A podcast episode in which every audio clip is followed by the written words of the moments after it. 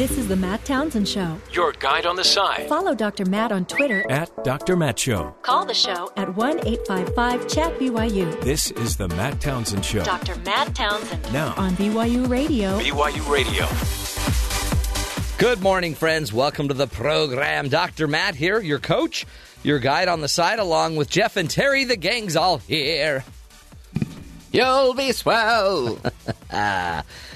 Happy uh, Tuesday morning to you. You were waiting for me to sing. I was wait. I know. It just made your day. Whenever I break into a little vibrato, I always have to look at you and see how you respond. And that usually, my vibrato brings on your vibrato. It's a beautiful thing. It's just a match made in choir heaven. Got a great show today. We got uh, so much to we we've got to be talking about. Holy cow! I don't know if you've been paying attention, but um, uh, Roy Moore's, uh, you know, he's still running. Yeah.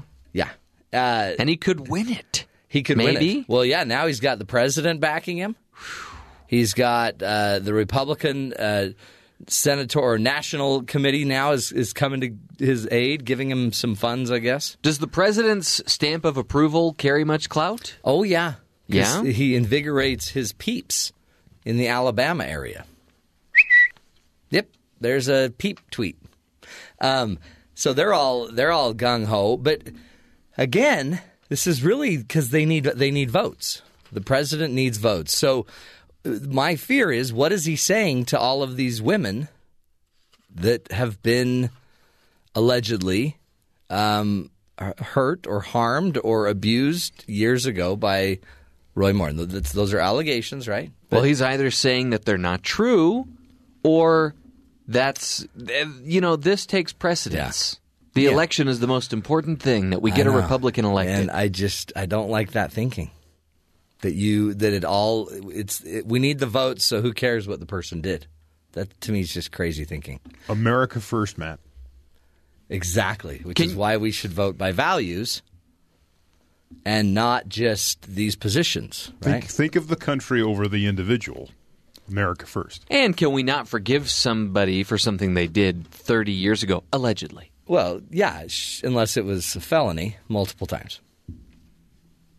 Then And there's by the way, in part of- forgiveness, we can forgive the soul, but Right. somebody needs to And at some point, you have to kind of admit to something to Yeah. be forgiven for it. And you know, we only have to forgive him seventy-seven times. So wh- Times what are we up to? I think What are it's we up to so 77 far? times seven, isn't it? No, it's seventy times seven. Oh, you're right. So it's. So we got a lot of forgiving. Let me do the math.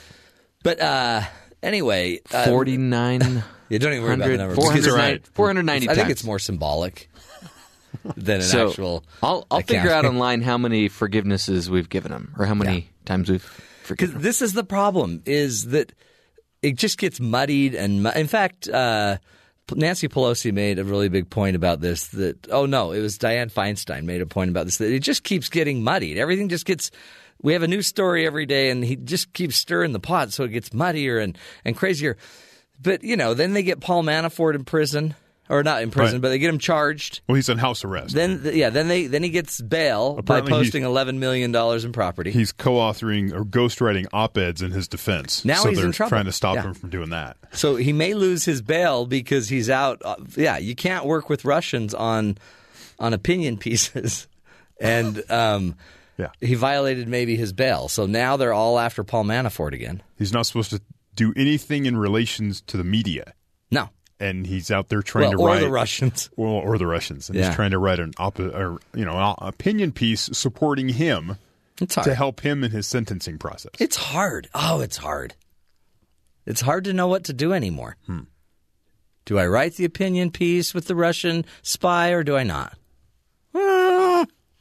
Uh, And how- decision. And what's the quality of the house arrest if he's able to make these kind of contacts? Well, apparently, when you put down eleven million dollars Hmm. in backing up the fact that you won't flee, you're free to. He, Oh, he wasn't even on house And arrest giving a- up your- anymore. Your, three passports.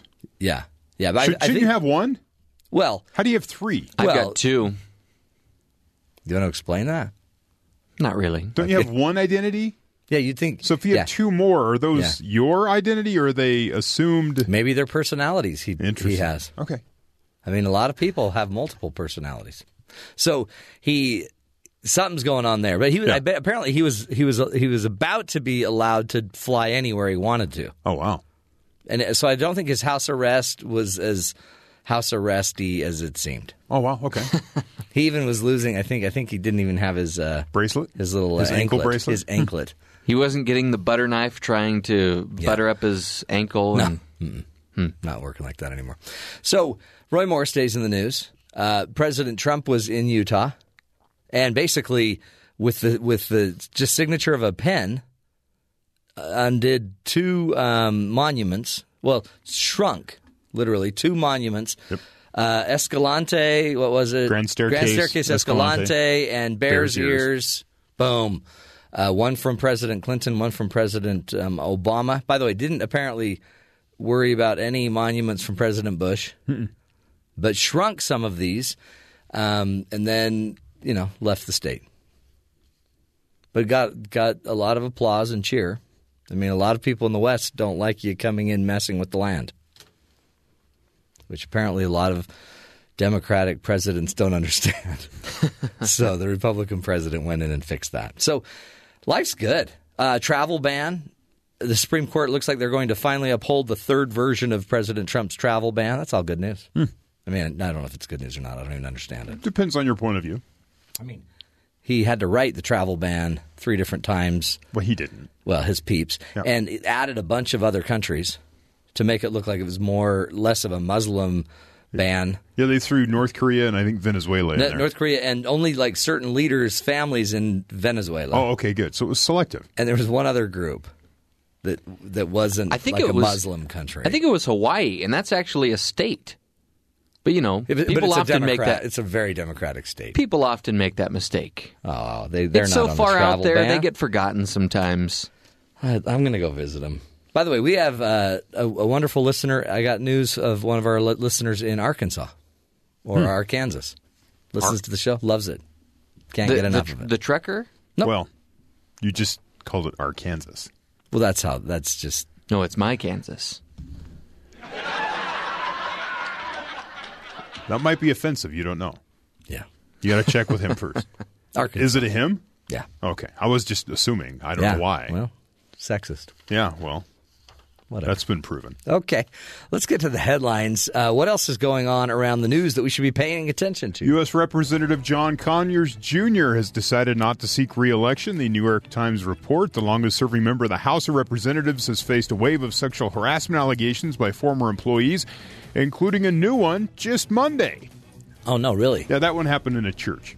It's not uh, resigning. He's going to retire, says the 29 year old Ian Conyers, a Michigan state senator and the grandson of Conyers' brother. Oh, wow. His doctor advised him that the rigor of another campaign would be too much for him just in terms of his health. The younger Conyers plans to run for the seat. The elder Conyers is expected to announce the decision in a Tuesday press conference. He has denied all claims of sexual misconduct, except there's some payouts and some other problems and so. Yeah, Wouldn't that be great if you could get out of any scandal with a doctor's note? that would be. Oh, I've got hives. I gotta, I gotta bow out of this one. Yeah, You uh, could claim anxiety and get Yeah. out of everything. yeah. Roy Moore could claim restless leg syndrome, There you go. Which is why oh, he had that's to the chase worst. people around The worst. the mall. I had to keep moving. The U.S. Supreme Court ruled Monday that President Trump's travel ban can be enforced in full for six Muslim majority countries in order to supplant a June compromise that allowed the enforcement of an earlier version of the ban but exempted people with a, quote, bona fide U.S. connection. The new order comes amid ongoing legal challenges, so this Yes. is still in the courts, but they let it go forward. Wow. We'll see how that works. He, the ban, if you see, that's a great testament of that. If you just keep rewriting it, Stick to itiveness. stick to itiveness, you'll eventually get your ban through. How about this one? No. How about this one? No. How about okay? How How about about- what do you need us to add to make us keep this? Uh, the Republican National Committee is jumping back into the Alabama Senate election on behalf of Roy Moore. The news was first reported by Breitbart. The decision by the committee to put money and staff behind the Moore campaign comes hours after President Donald Trump formally endorsed the Senate candidate who has been accused by multiple women of uh, sexual misconduct. Following them in malls. A, a new woman, one of the accusers, I believe, found um, a note that he had written her after her graduation. yeah, handwritten note, little card. She was trying to Yeah. you know decorate her uh, house for Christmas, Uh-huh. and it was in some in they, all that stuff. they apparently had dated And and had a, had a consensual kiss. Ooh. but she was 17 or 18. I think How she old was was still she? underage, Ooh. but it was consensual. But um, anyway, because the age of con- consent's different there. But one of the things about that is it it just shows that he actually did know these girls. He kept saying he didn't know anything about any of these young women, but And there's one of them that in the when he had the interview with Sean Hannity, Yeah. he says, "I knew her. I don't remember the exact events." And then now he's saying he doesn't know any of these women. don't know any of them. His people are saying the women that are accusing him of um, sexual assault, those are the women he doesn't know. Okay, well, it's good to clarify. Well, we talk about on the show often how we can't even remember what we did over the weekend. I mean, Yeah. this was 30 years ago. right? What's the? I mean, what supposed to remember everything? No, just past abuse issues. I remember Hmm. Mall girls chasing. that I've kissed, though. I'm sure they remember too. Yeah. They're still getting. Never mind. Uh, p- a party committee uh, normally follows the directives of its leader, but the RNC decision signals a remarkable reversal for the committee. The RNC has been hypercritical of Democrats for any ties they had to men facing sexual harassment allegations, having pressed lawmakers to return cam- excuse me campaign contributions from, among others, Harvey Weinstein. And after the first allegations emerged against Moore, the RNC did eventually cut off its own fundraising ties with the Moore campaign, but they restored him because you know President ah. Trump called him up and said, "Go get him, Roy." And some sometimes That's a quote, by the way. Not the that's girls. Don't get them. No. But one of the things we, we'll have to address at some point is this is impacting people's willingness to say that they associate with the values of the Republican Party now. Mm-hmm. Like a lot of people are not feeling like they're a part of a, the GOP anymore because they this doesn't represent who we are. So it's funny. It obviously was politically savvy to distance themselves. So they all jumped on the board and ran away, hoping that he would just fizzle out and die. Right. And he didn't. And now because they need a vote, they're all jumping back on board. But what's the long-term ramifications of not listening to women who are saying that they've been abu- abused, especially with the Me Too world right now, where Yes. so many people are on board saying Me Too. So I think the GOP is going to regret this decision. Fun little video out there with uh, comedian John Oliver talking with Dustin Hoffman. Oh, really? There was a uh, they had a like a panel discussion uh, celebrating a uh, I forget what the movie was or TV show that Dustin Hoffman was, but it's a 30th anniversary. They're at this film institute. They're supposed to be talking about that, and then it gets off into Dustin Hoffman's. Uh, situation where he was accused of making inappropriate Oh, no. comments. Wow. And John Oliver expressing the way you apologized for that didn't seem like you truly understood why it was wrong. And then it just went on for seven straight minutes of, and Dustin Hoffman wouldn't let it go.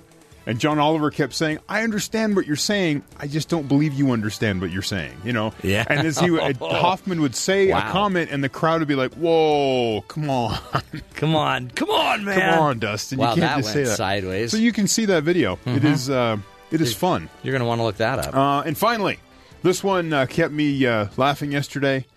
Uh, extreme Barbie Jeep racing. Come again? Extreme Barbie Jeep racing. Hold on. Is this is this real Jeeps? No, they're the toy ones. The those Barbie sort Jeeps. of power Yeah, yeah, wheels. yeah. Your little kid gets in them. Okay.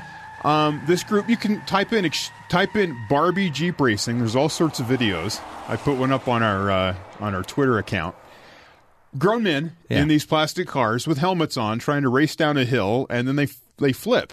Oh boy. and they're just racing and crashing and it's funny Holy as you're watching these these gentlemen do this. It says racing too often devolves into a war of equipment, not a test of skill. Cast off kids' toys are everywhere though, and accessible to the common man. There will be no F1 style bickering over revenue distribution and budget caps here. It's even uh, fine to giggle at Barbie Jeep Racing's low light reels. The biggest injury seems to be a scraped elbow. Some competitors get chased down the hill by their cars or have wheels fall off their car. They beat them over as they come across the finish line. They get hit by the rest of their car following them yeah, down. yeah. The, yeah. This is crazy. Yeah. Not, also, let's not forget the people who just pick up a chunk of the car and run over the finish Oh, There's, yeah, that's there's the- one video where a guy is coming down the hill and the, the actual seat he's sitting in pops out of the car. He grabs the seat and like stumbles across the, the line. But it's really quite a fun Well, thing to kill some time with. It's it's one of those races where you have to wear a neck brace. Anytime you have to wear a neck brace, and then this guy's helmet pops off and he's just sitting up against a hay bale, and luckily he's got his neck brace on. Still. as you're watching the video, look how many people are watching. There's so many people there. and by the way, where are all the shirt sleeves? It seems like every one of these people lost their shirt sleeve. Well, there's that. oh, this is crazy. And they, they don't make the track. Oh, luckily there's big piles of rock in the middle of the track. They don't smooth this thing out. It's full of all sorts of potholes and stuff. They want people to flip and hit their heads, basically. So uh, I got this off uh, Jalopalink, which is a car, well, like you know Jalopy, well, Jalopalink. Jeff used to have a jalapa link. So uh, they the the staff there got an email from the group that runs this event, and that's called uh, Rednecks with Paychecks. They're out of Texas. We've actually had um, a couple of their events featured on our show. Yeah, for some reason we really like rednecks with paychecks. They do some. Uh, there were some monster truck things we were talking about. Uh, they got in touch with the uh, the website. They said their next event's coming up uh, over spring break, March fifteenth through the eighteenth. Wow. If you'd like to uh, RSVP, That's for your weird that they that it's associated with spring break. yeah. And the Ides of March.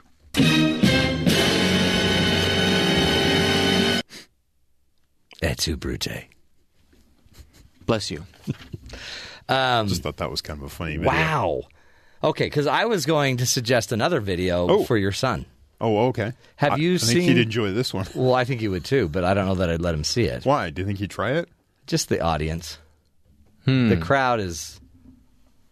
The oh oh here's one apparently without oh this is the no clothing they are they're wearing What are you Shorts. watching? No, no, no. He's got like a Ouch. he's got like a full like uh it's a it's a suit. It's like a full head to toe suit he's wearing. no no no these are these guys are going skins and um he just crashed without his shirt on and that left a mark. Yeah. He's got a scraped elbow. No, he's but fine. for your son, what Yeah. I was saying Oh, okay. is you there is Thomas the Train. I'll- what about the Avengers trailer? He's already seen it, but No, no, no, No? no, no. Okay, go ahead. No, Thomas don't the Train. You don't need to go see the Avengers things. Um, Thomas the Train has a uh, what's it called? A stunt video where a guy took his Thomas the Train set oh, and did stunts okay. with Thomas the Train, Nice. where they jump rivers with the train. Okay. Hey, you know they did they did stunts with Thomas the Train in the film Ant Man, which is also a Marvel movie. It is true. Did they really? Yeah, they did. It's one of the funniest parts of the movie. Well, you're going to want to see this. So we'll we'll post this on our Twitter feed as well, um, because if you like Thomas the Train, or if you have children, that- my kids all grew up before Thomas the Train. Oh yeah. My kids were all into Barney, the purple dinosaur. And um, why I did think you, I prefer Thomas. Hold on, why did you say it that way? Are you Like, okay? That's kind of rude. But the Thomas the Train stunt video, um, intense stunts, jumping gaps, um, like, Like- bridges, like a like a Riding- quarter inch gap. riding a rail. I mean, doing. Uh, Well, now that Yeah. was impressive. So check it out on our on our Twitter feed at Dr. Matt Show. You're going to want to see that, especially if you're from Arkansas, where we we know we have a lot of listeners. We also know we have a lot of listeners in Missouri. So you know, stick with us, folks. We we one by one, or we will win over every state in the country, We'll just keep going one by one. even Alabama. Including Hawaii, which is a state. Yeah, it is. Oh, I'm I'm going to go to Hawaii soon. It's Really? Just, it's just an island, though. But it's a be- holy cow! It is the most beautiful place. I mean, every state's got something beautiful going on. That is, boy, twenty four seven beauty. Hey, today also we're going to be talking about uh, thirty million workers without a bachelor's degree. We always hear how you know you got to get your college degree. It's all about the college degree. The only good jobs out there are in college degrees. Come on, 30 million jobs out there. Great jobs, good jobs uh, with a bachelor's degree. So we'll be talking with somebody about the great opportunities that still exist if you choose not to go to college. This is the Matt Townsend Show. I'm doing what we can to give you a leg up in life.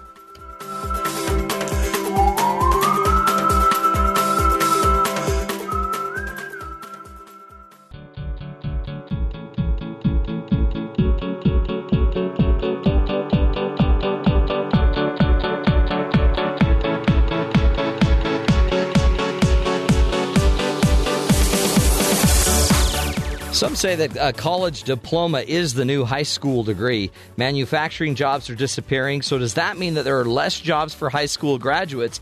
Here to answer that question and more is Neil uh, Ridley. He's the director of the state initiative at the Georgetown University Center on Education and Workforce. And Neil, we appreciate you being with us. Thank you for your time. Good morning. Good to be here. Talk to us about uh, this. We hear that all the time. You know, it's important to get a college degree. College degree is the best way to make sure you get a job. But um, your research, your work is is really important, telling us that there are 30 million workers out there without a bachelor's degree, and they have good jobs.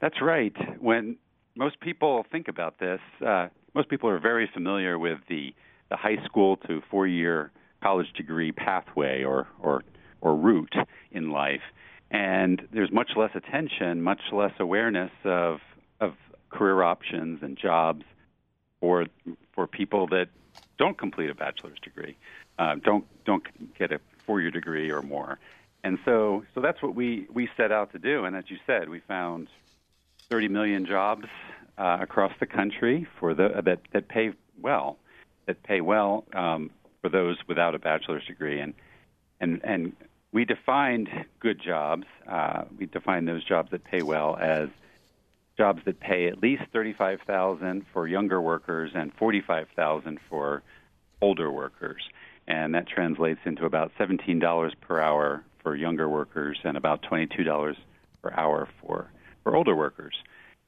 That's that. That is actually to me very hopeful because uh, the idea that every person should go to college or can go to ch- college or would benefit from going to college um, or is able to go to college, it's it doesn't seem realistic, and so uh, it seems like otherwise we just leave everybody hopeless. That yeah, sorry, I guess your life is over. Um, but you're you're saying there are good jobs, and uh, I mean forty five thousand dollars seems like you know in such that's that's a teacher salary. That's that's um, that's a pretty good job. It seems like. What what are the fields that, that you see these jobs in? What what kind of uh, do they need any special training? How do, and how do they go about getting some of these jobs? Right. Well, we found uh, well some some good examples are. Uh, from different different industries. So first of all, we, we looked at we divided the good jobs into two primary categories: blue collar blue collar good jobs and good jobs in skilled services. And we actually found that good jobs uh, for those without a bachelor's degree have been growing uh, much faster uh, in the skilled services area. And the, the classic example in uh, the classic example of a skilled services job would be in the healthcare field, which mm. Think most people realize is growing quickly with hospitals in every community and clinics and so, so, so one of the classic examples is reg- a registered nurse or and, a, and health technicians who might be working in hospitals or clinics. We also found uh, jobs, good jobs for computer support specialists, which are needed in lots of industries, lots of lots of companies. And then on the blue collar side, we sa- we found uh, pl- uh, quite a few good jobs for uh, automotive service technicians and construction workers and HVAC uh, technicians. That's heating and air conditioning mechanics, and and and on and on. We have a whole list of of those examples in our report. Hmm. I mean, it, it, sounds like what we're hearing too, though, with some of the blue collar, um, a lot of the manufacturing jobs, I guess. We are losing, right? They're going away, yeah. but and those used to be good jobs, I guess, as well but just because they're going away doesn't mean there's not other jobs. Yeah, that's right. I think we found, and that that was one of the main findings in our research, was that uh, that in the past, a lot of the good jobs for workers with for, for high school graduates and those without a without a bachelor's degree um, were found in manufacturing and other blue collar industries.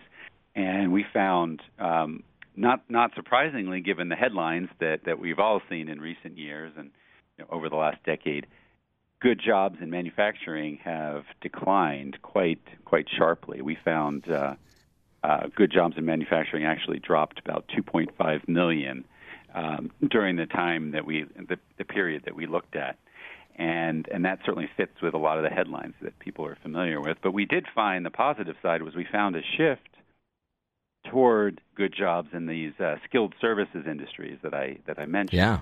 Health health services is a classic example, but also financial services, and we we actually found gains of about four million good jobs in those skilled services industries.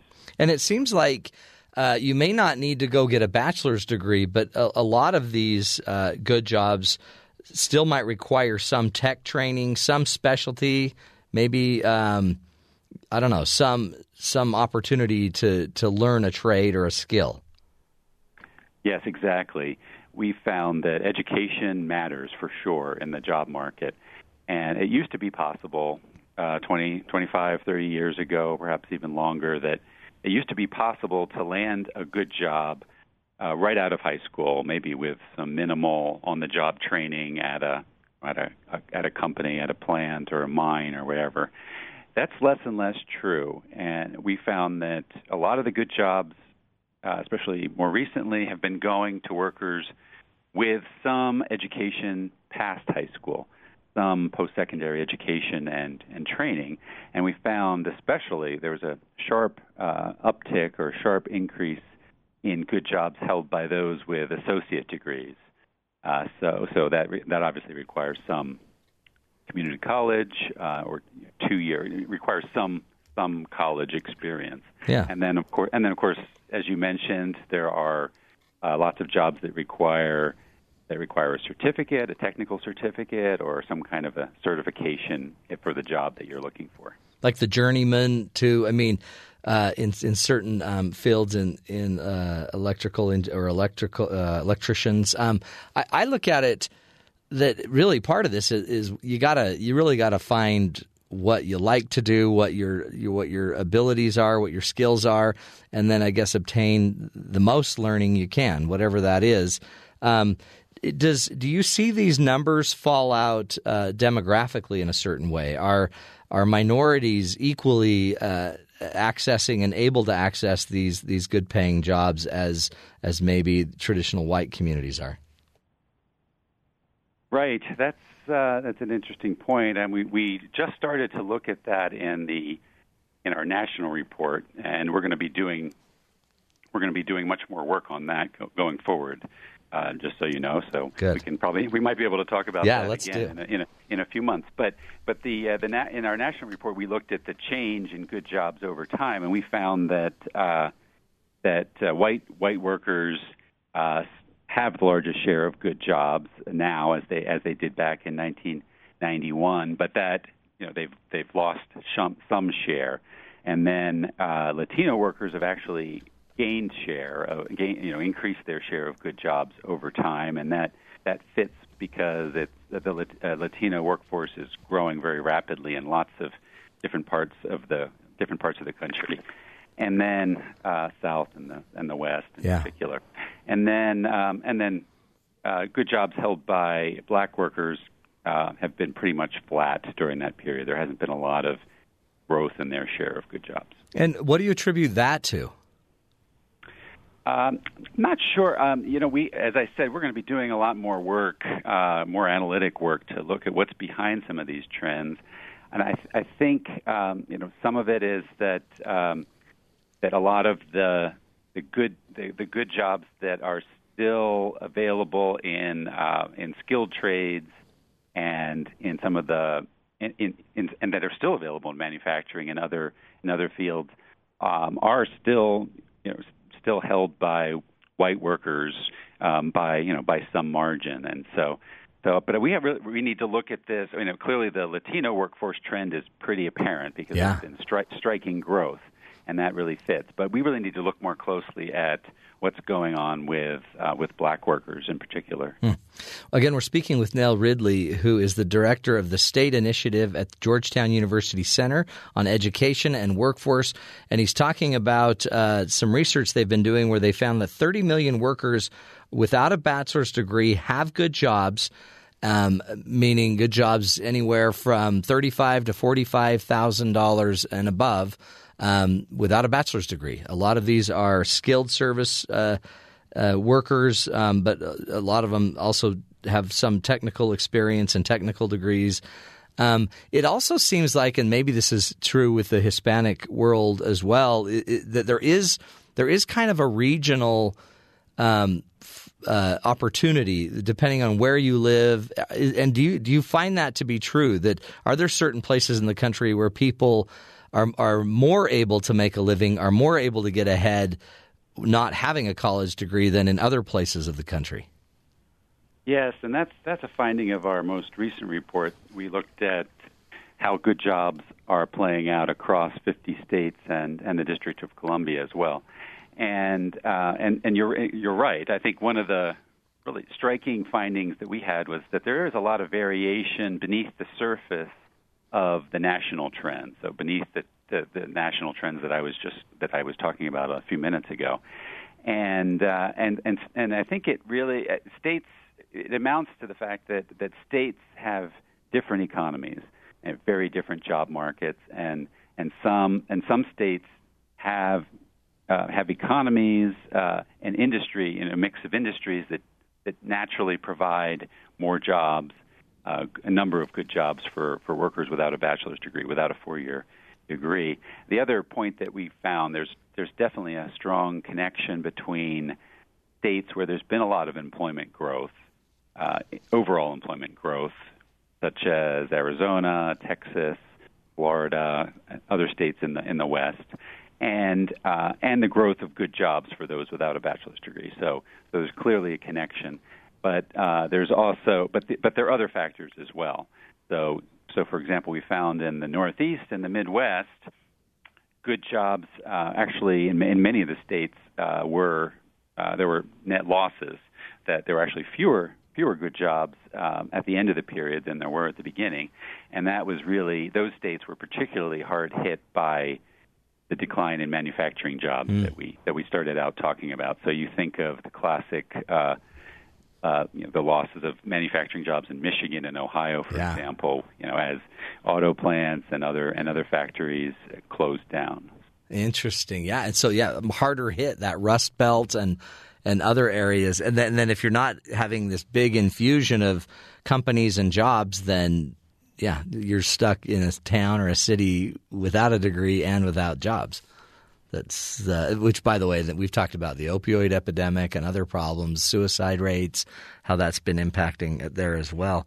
Um, what about women versus men? Are is there a difference in your data showing how men and women take uh, are able to to take advantage of these good jobs? Yes, we started to look at that, and and we're gonna, and again, we're gonna be probing some of the the demographic trends a little bit more closely in the next few months, in the next year. What we found is that that men actually have claimed uh, most of the good jobs that go to workers without a bachelor's degree. And that's true back in that was true back in 1991, and it's true today. It's true right up to the the current uh, current time period. And uh, so so roughly you know so men have roughly 70 percent, so you know more than two thirds of the good jobs that go to workers without a bachelor's degree.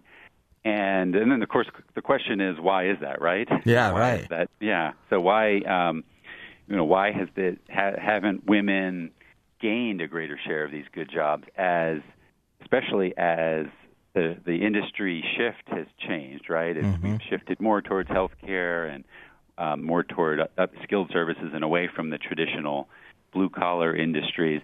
And I think uh, I mean I th- we just have the beginnings of answers there but but one one part of the answer is that that men that that there really there still are even though there have been huge losses in manufacturing in particular there are still quite a few good jobs in other blue collar industries construction and transportation and others that men generally that gen, men generally dominate or have you know have a lot of uh, hold a lot of the jo- good jobs in.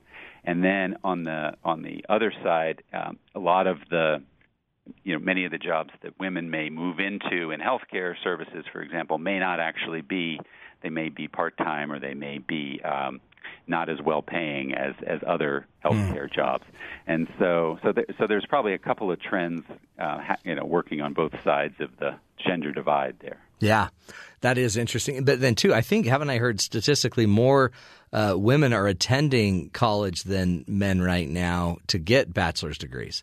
Yeah, that's actually that's a great point. Is that that that women um, are outpacing men in, in terms of college enrollment, and women women see women are seeing a lot of gains by by going by taking the high school to the four year college degree pathway. Yeah. and and men and and and because because so many of the good jobs for for workers without a BA are still in uh, even you know as despite the trends that we talked about are still in uh, in many blue collar industries that tend to be more appealing to to men and uh, men coming out of high school or coming out of community college that uh, that that's that's um, that's why you know that's also why you see a larger tilt toward men having having those good jobs. Yeah, it's it's fascinating too. Coming from a university here where you know we'll have two or three of our producers graduating, you know, in a few weeks, and they'll leave with a degree. By the way, a humanities degree generally, or a communications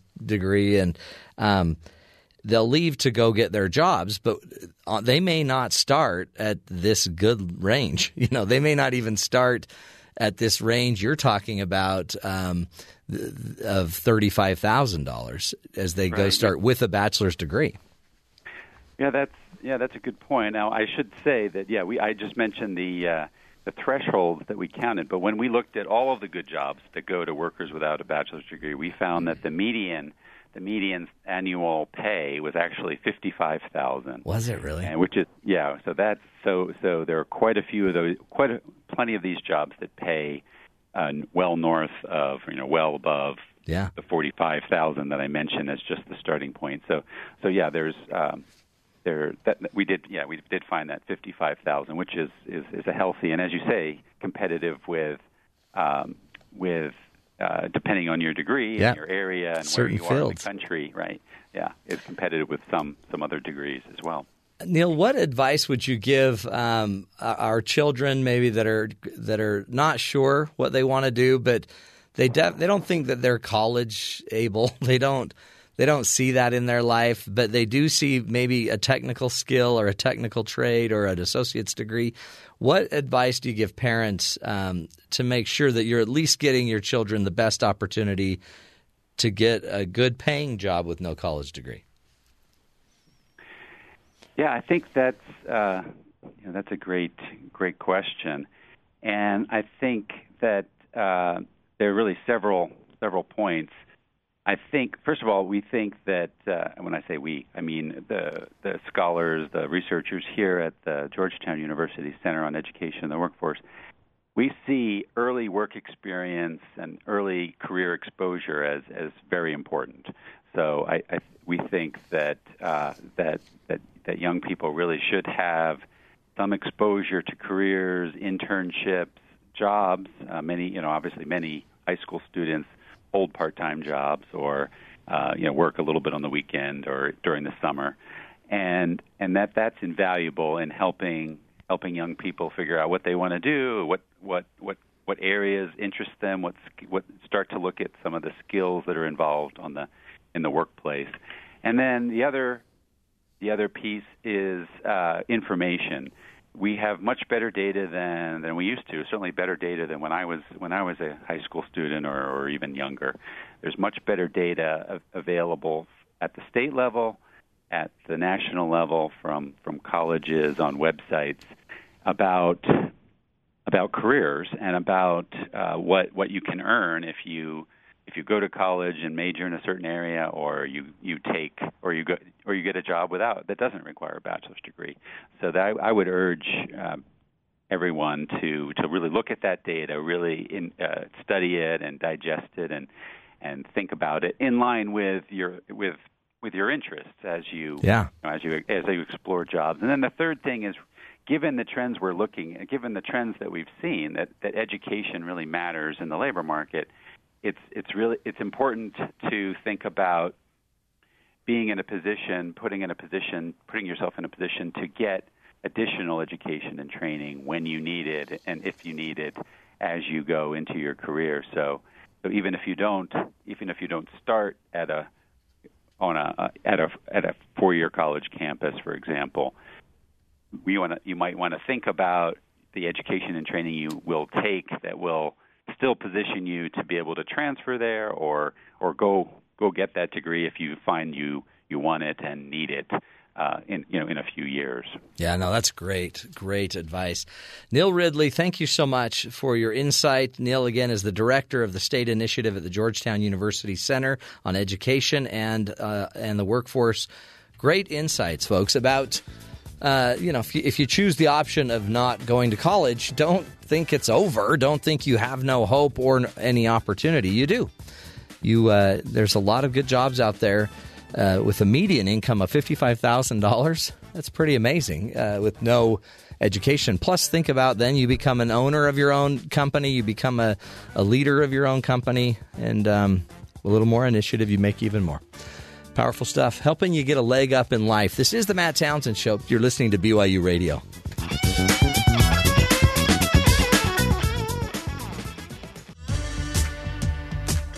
Because life doesn't come with a handbook, you need a coach. Here's Dr. Matt and his coaching corner. Play ball! You know, folks, one of the most important roles I think we play as as adults, as parents, and I see it in my office a lot as I as I meet with clients. Um, we have a very specific responsibility to help our children find their light, right? To find their gift, to find what they are bringing to the world. And in, in doing so, we have a responsibility to bring some hope, and but it takes some discernment. You've got to you've got to figure out with your kids what they can do to um, to go attack the world and impact the world and be a positive force in the world. And I wonder if we do enough of it because I think we think uh, the schools are going to help our children find themselves and figure out their their gifts and their talents and their abilities. And I, I don't think that's the school's responsibility. I don't think it's your teachers, your children and their teachers' um, job to to go figure out your child's talents. That I think is uniquely the parent's responsibility. Um, and and it, you don't, it doesn't have to be oppressive and scary. It's it should just be a natural part of life. What do you see your children uniquely gifted to do? What about their personality um, can set them up for a great life? And and you might be worth giving your children this kind of feedback. I have children that are just like me in a way, incredibly optimistic about life. In fact, many times I feel like that's a weakness of mine because I'm so optimistic that you know the world can be falling around me and I'm still thinking, "Hey, we still have a chance." But one of the, the issues I found is um, I have I have for example children who uh, their friends are all out selling pest control door to door. You know, which hey, great! I think that's awesome. If you can go make uh, you know forty fifty thousand dollars in a summer, and then that can support you for a year or two, go do it. I think that's great. I just know that my kids can't do that very well. That's not in their. I mean, they could go get it done but it's not in their wheelhouse of something that they could do comfortably or something that they would enjoy doing. Um, they would have a nervous breakdown having to to you know talk about pests with people in another state all summer long. But my I just had a son that went to Colorado to do research and they still had to go pretty much door to door, but they were doing research. Didn't pay as well, but they they were giving back to families and, and communities, doing some research for for um, a program here at BYU, and he found his gift. He found his ability. He found something he loves to do, and he's so excited. He's excited to go do it again next summer. But uh, before that, he was battling to try to decide if he should go sell pest control in Oklahoma. And I looked at him and I'm like, "Would you like to do that?" And he's like, "Not really." And I'm like, "Then why are you even considering it?" We we need to be the guide on the side for these kids and help them understand their own personality. Now, sure, if he had gone, he would have learned that he's not good at that. That he would have learned that. But he doesn't have to make the mistake or go have the trial if we could guide him a little bit more and help him understand what he's good at, help him understand what he really does well Is he a communicator? Does he tend to want to be with people or be, be with less people? Is he more of a thinker? And and start guiding him to what he does well. There's assessments you can take all over the place. Um, and and and what are his unique gifts and traits? What does he love to do? What would he spend his time doing anyway? Um, well, he'll just play video games. Great. Okay, so he likes technology. Is he good at technology? Then lean him toward technology. But parents, we need to give our kids some direction. There's nothing more powerful for me than when my wife once told me, "I really think that you could be a good like TV reporter or anchor." The minute she said that, I finally had the liberty and the freedom to go after what I wanted to do instead of pretending like I was going to be a lawyer or a doctor. Because that's what the people in my life did. So, parents, let's step up. Let's give our kids a little more direction, a little more insight. You don't have to do it for them, but you can definitely give them some feedback in a loving way. And I think it'll go a long way for the rest of us. Um, you know, lift the world by lifting our children. That's uh, the Coach's Corner. We'll continue the journey up next. Great story about uh, a firefighter with a special uh, history that led to a very incredible present.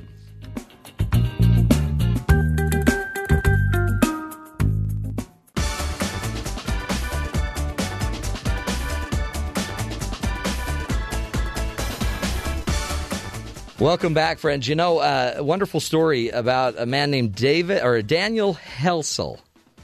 Now, he had a really memorable birth. Okay, he's a 42 year old man, and his mother told him a story about how when um, he was born, they called an ambulance. He, she, the mom went into labor, called an ambulance, but apparently they didn't call the ambulance uh, fast enough because as they were being transported to the hospital, the mother, uh, Daniel's mother, delivered him.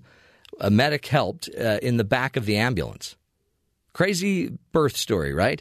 And so he grew up knowing this story. And um, Helsel then uh, has worked as a Prince George's County Fire Department officer for 17 years. So, you know, knowing you were born in an ambulance maybe motivated you to go become a firefighter. Well, long story short, on his birthday, I guess his 42nd birthday, he happens to get a call that brought him to an apartment of a woman who was in labor, and he was there to give assistance. So he starts helping the woman, taking her to the hospital in his ambulance, and uh, lo and behold, guess what? Delivers a baby on his birthday in an ambulance on the way to the hospital. How cool is that? Mark Brady, a spokesman for the fire department, said at least 24 babies are born in the county ambulances every year, but it was deja vu for Daniel Daniel Helsel because uh, it just happened to be a remarkable coincidence, right? That uh, he not only was born in one, but he now gets to deliver a baby. How cool is that? By the way, one of those really good jobs that uh, you don't even have to have a bachelor's degree. You could go get a certificate, a technical, like be an emergency medical technician or a paramedic would be a little, uh, a lot more training actually. Um, again, are, are you grateful for these people that are there day in and day out? Are you grateful for the people that are making your life easier? You don't always have to. Um, you don't always have to get the college degree. It may not be who you are. It may not be what your mission and gift to this world is. With Daniel Helsel, if we hadn't had his skills, you know, who would have been delivering that baby? Anyway, cool story. And again, tons of hope, I think, for all of us folks. Uh, weird coinkydinks, we call them in our family, coincidences that uh, make life interesting. We'll continue the journey. This is the Matt Townsend Show. We're doing what we can on the program to give you a leg up in life. Stick with us. You're listening to BYU Radio. This is the Matt Townsend Show. Your guide on the side Follow Dr. Matt on Twitter. at Dr. Matt Show. Call the show at 1 855 Chat BYU. This is the Matt Townsend Show. Dr. Matt Townsend Now, on BYU Radio. BYU Radio. Happy Wednesday to you. Top of the morning, Dr. Matt here, along with Jeff and Terry. We're gathered, folks, to give you the latest, the greatest, a leg up in life. And today we are going to be taking on sexual assault and harassment. Really? Yes. We're going to solve the problem We're today? Gonna, we, we're going to talk about it in Oh, depth. we're gonna- okay. Yeah, I don't think we'll solve it today. We're taking it on, but not like all the way to solving the Yeah. social No. Okay. You don't even right. You can't solve it all on one show. I just wanted to set one hour. Mm-hmm. expectations where they were going to be. But you can solve it for yourself. Yeah, We've already talked to HR. yeah, took care of that. Uh, and we're going to be talking with an expert about how we talk about sexual harassment. Even just calling it sexual abuse Mm-hmm. might be diminishing it. Really? Yeah, Abuse is lesser than harassment? uh, in I would a think way, it's the other way around. You would think, huh? Do you- yeah. do you know what the tip from HR was? What? Knock it off. Yeah, that's that'll always be the tip, Yeah, yeah, yeah. and always, by the way, should be the tip. In fact, did you see um, who uh, who's out fighting for Roy Moore now? Steve Bannon Yeah. and his Really? and the person he's taking on for some odd reason. Do you remember we talked about the whatabouts? Mm-hmm. So the whatabouts are when you know something's going on and in you know in your backyard, and instead of you addressing what's going on in your backyard, you say, "Well, what about Jerry's backyard?" And then you totally distract, or you to- totally change the subject. Well, Bannon uh, is now doing that. By- Bannon, by the way, who uh, got somebody elected. Who, was it? Who Uh, could it be? Oh, Trump. Yes. He's now taking on um, Mitt Romney about Roy Moore because Mitt Romney came out and said you really shouldn't give up your values and your morals for somebody like Roy Moore. Um, and now Bannon is basically saying Mitt Romney didn't even go to Vietnam. You want the quotes? Yeah, here, So read it. Bannon said uh, Roy Moore has more honor and integrity in his pinky finger than your Mitt Romney's entire family has in its whole DNA. He Because says you hid behind your religion. You went to France to be a missionary where while guys were dying in Vietnam. Right. And then he Wow. goes on because uh, Romney he said a no vote, uh, no vote, no majority is worth losing our honor and integrity. That's what Right. that's what Yeah. Romney said about No Moore. vote or no majority in the Senate is worth losing your honor and your integrity. Bannon went on to note that uh, Moore graduated from West Point and served in Vietnam. Yeah, served in Vietnam, then came home, and uh, because he had done all of that uh, and got a law degree, there were no females his age. No eligible women his age. So he then needed to date teenage girls. He went younger. Do you think Bannon's quote against Mitt Romney is going to go over too well, or do you think it's going to be it's going to be the same as uh, what somebody said about uh, his wife that she'd never worked a day in her life? Oh yeah. Oh, yeah. Well, the bigger thing is he's beating up Mitt Romney and his sons for never serving, even though Donald Trump. He had Dodged. multiple deferments because of bone spurs. Yeah. Yeah, those those bone spurs, and none of his kids have served in the military, and yet Bannon faithfully defended his Right. uh, his draft dodgery. It's more likely that Trump just went to a couple of Spurs games. Probably. Yeah. So Yeah, that was yesterday. That, was that again, and this gets back to the argument of, uh, and and then one of Roy Moore's staff members was seriously, uh, what's the word, um, destroying and dis- and disparaging the reputation of the women that have come out against Roy Moore, and so how we handle this is a really big deal. Uh, we have women coming forward now with past assault claims, sexual assault, sexual harassment claims. And don't forget, Mitch McConnell came out and said he believes the, what the women say and that Roy Moore shouldn't be the candidate. Now Right. he's Right. supporting that, even though he said he believed what the women said. Right. So, I mean, if you believe the ac- the, the, the accusations, what he's been accused of, and you support him, what is that saying for Right. the whole system? and the White House too, and th- so they're getting a lot of really tough questions in the in the White House press uh, room. And one of the questions is: So, do, do you not have? Does the president not have a moral issue with with basically um, supporting Roy Moore, who has been alleged to have committed child uh, uh, child um, assault on children? Do, do you not have a moral issue with that? And the spokesperson um, said, "Well, we're going to leave that up to the decision of the people of Alabama. Which is the main talking point, it sounds like. we're, we're just going to let the people of Alabama decide. Except, here's the problem: the president, the president does get to decide if he backs openly Roy Moore, and he's chosen to. Period. regardless of what the people of Alabama say, the president has backed Roy Moore. So, by the way, has the GOP uh, national Committee. GOP committee, Which is They're headed now by- backing Roy Moore. Mitt Romney's niece. She's the head of the committee. Yeah. So a lot of people are backing Roy Moore, and they all, they all and we know why, right? They need votes. They got to get this guy through. But does it is it how's it going to impact? And I think when half of the population, or actually probably more, are female, there's going to be a backlash. I think eventually there's going to be a backlash. I think 2018 is going to be a very interesting year.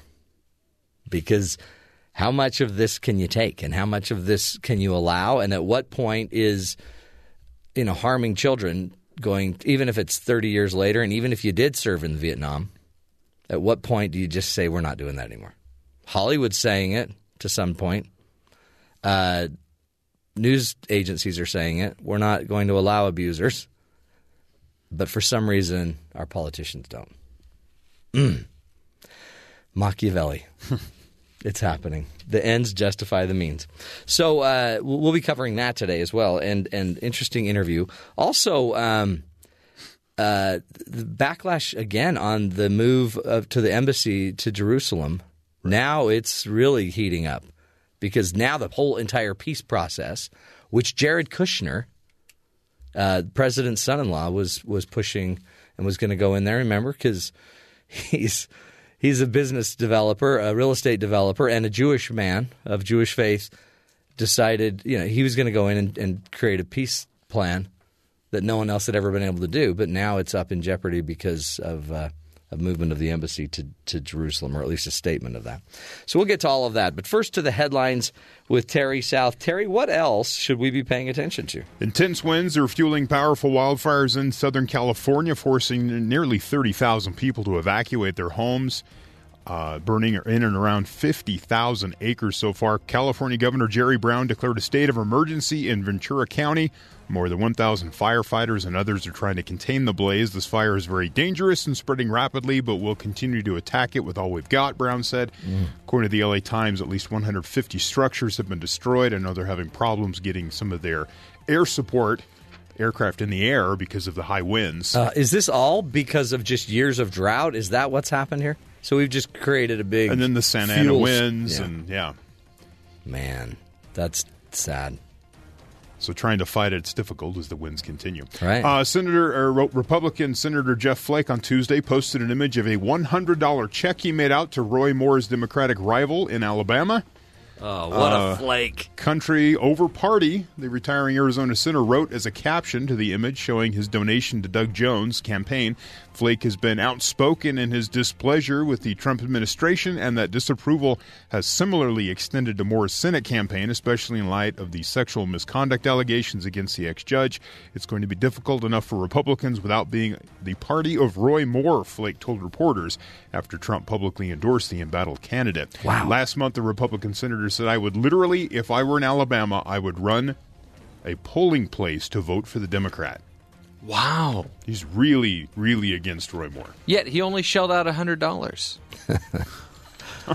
That, that is amazing. A sitting GOP senator Yeah. shelling out a hundred bucks for the Democratic candidate In the memo line, it says, country. over country over party. Party, Yeah. yeah. yeah, country over party. Put that in the memo line of the check. But ah, I mean, it's true. I mean, at some point, when does the country trump party? Don't We'll use see. that word Sorry. in that sentence. I didn't know what other word to use. And finally, uh, Amazon. Uh, well, Matt, you're you're getting into the foray into voice assistants Yes. in your home. Uh-huh. You're getting into this. Uh, I don't know. Somebody eavesdropping. I'm not not really sure about. Like, I, I don't really use the voice assistant on my phone. Cause Why? Because it doesn't work. It doesn't like your voice. I go, hey, set a 30 minute timer. What? I will set a thirty-minute bomb. So you have to shut it down, and then sometimes I say 30 minute timer and it calls somebody. oh, don't you? What are you doing? Call Lois. Calling Lewis. No, no, no, no, no. Call Lois. Calling Ruin. Ah. All So- day long, I'm doing that. Amazon's foray into video and advertising are a tiny part of its media push. Amazon dominates the voice assistant market. Uh, which is skyrocketing amongst millennials. The Amazon Echo, 70%. So this is all the uh, the people out there who have these devices. It says Amazon Echo is 70% of the market. The Google Home is 23% of the market, and then Wow. everybody else is 6.6% of the market. Now, granted, Everybody else on Earth. Apple hasn't kicked out their device, which Yeah. uh, it's about a, it's cl- I think it's about three fifty to four hundred dollars. Yeah, which you is way take out a more second expensive than the other ones. Yeah, so we'll see how that goes. But voice adoption is exploding. Amazon and light years ahead of everyone else in this category. This year, month monthly voice enabled devices usage is up one hundred eighty nine percent year over year. So it's just the adoption is huge at this point.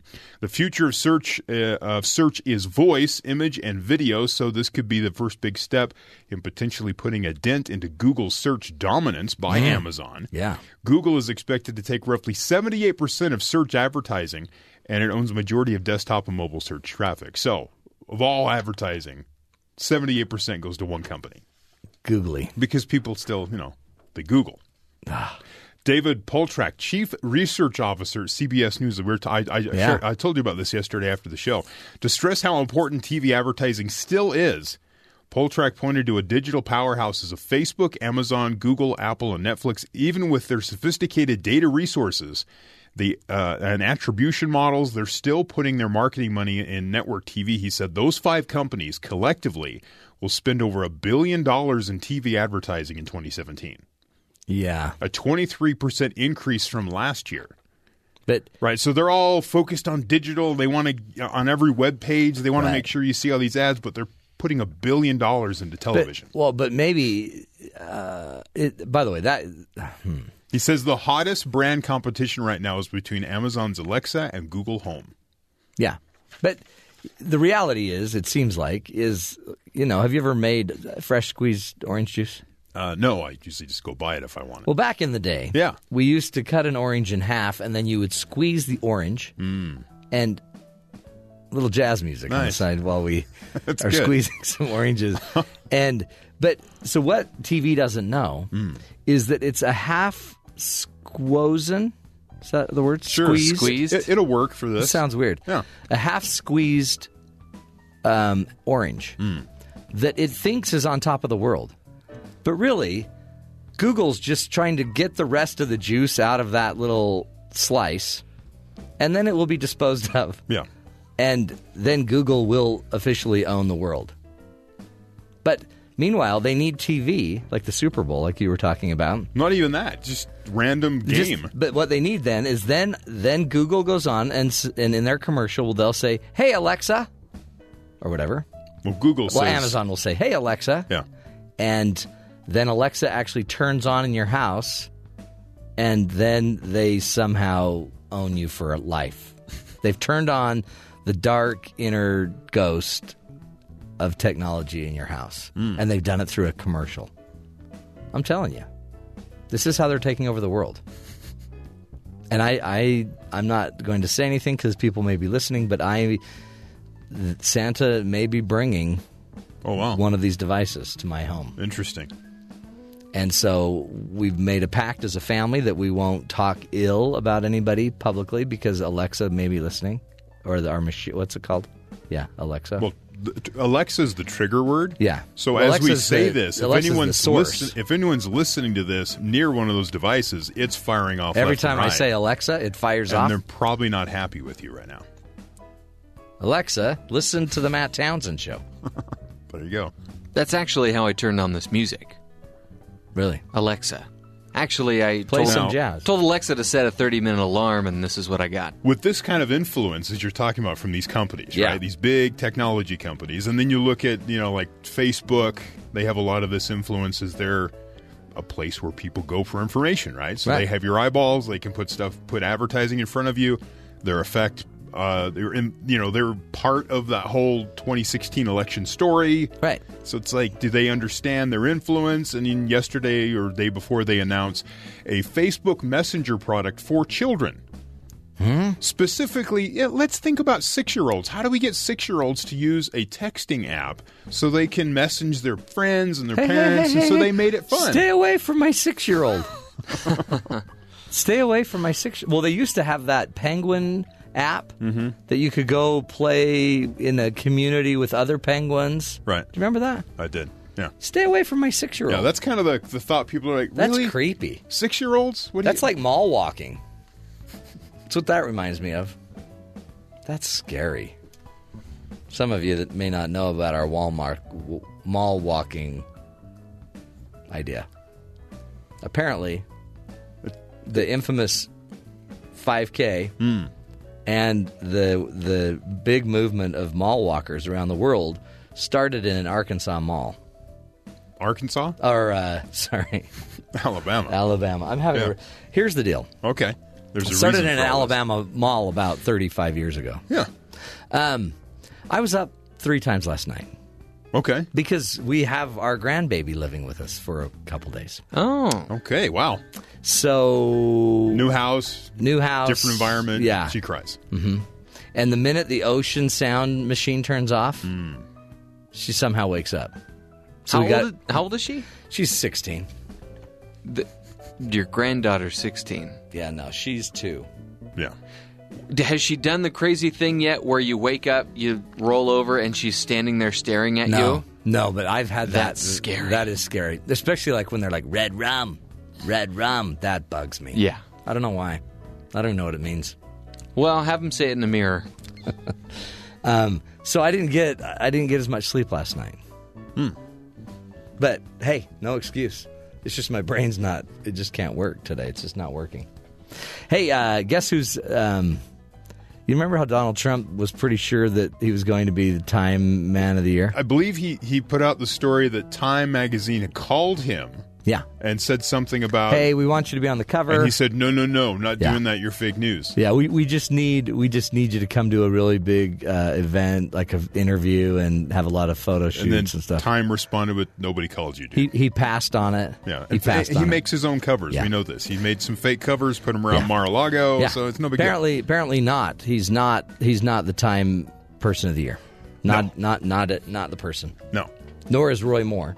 Okay. Nope. He looks good in that cowboy hat with the little gun. Have you seen that little gun that he likes yeah, to yeah. carry? Yeah. And nor is uh, Steve Bannon. Uh, it's actually the Silence Breakers, the women that have all come out in 2017 to uh, about sexual harassment claims. They are the people of the year. Men too. Yeah, it's pretty cool. It's it's I think it's awesome, and that's why we're talking about it on the show. We got to understand this. Can't keep pushing it under the rug. Remember, actors like Kevin Spacey, Charlie, jur- journalist Charlie Rose, comedian Louis C.K., Al Franken from the Senate. They've all they, Matt Lauer. Last week. I mean, that was just that's just the last few months. It's it's amazing, but um, on the cover are people like Taylor Swift, former Uber engineer Susan Fowler, Ashley Judd. They're all on the cover. We're taking it on, and we will be talking in depth about it with our next guest. Sarah L. Cook will be joining us. And uh, discussing an article she wrote in the conversation um, that uh, is titled "The Way We Tell the Story of Hollywood Sexual Assault and Harassment Matters." Uh, we're going to do what we can to better understand how to talk about it and how to understand it without um, maligning the character of people that are coming forward in such things. This is the Matt Townsend Show, helping you be the good in the world.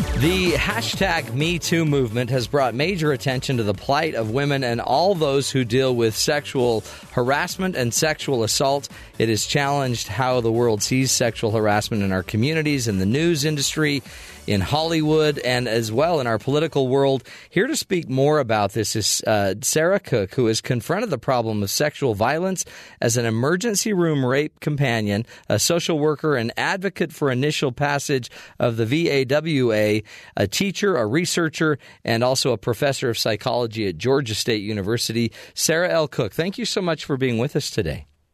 Thank you. It's a pleasure. I am I'm I'm honored to have you helping us understand this issue because we have had story after story after story, and I feel like um, we don't do these stories justice by how we talk about them.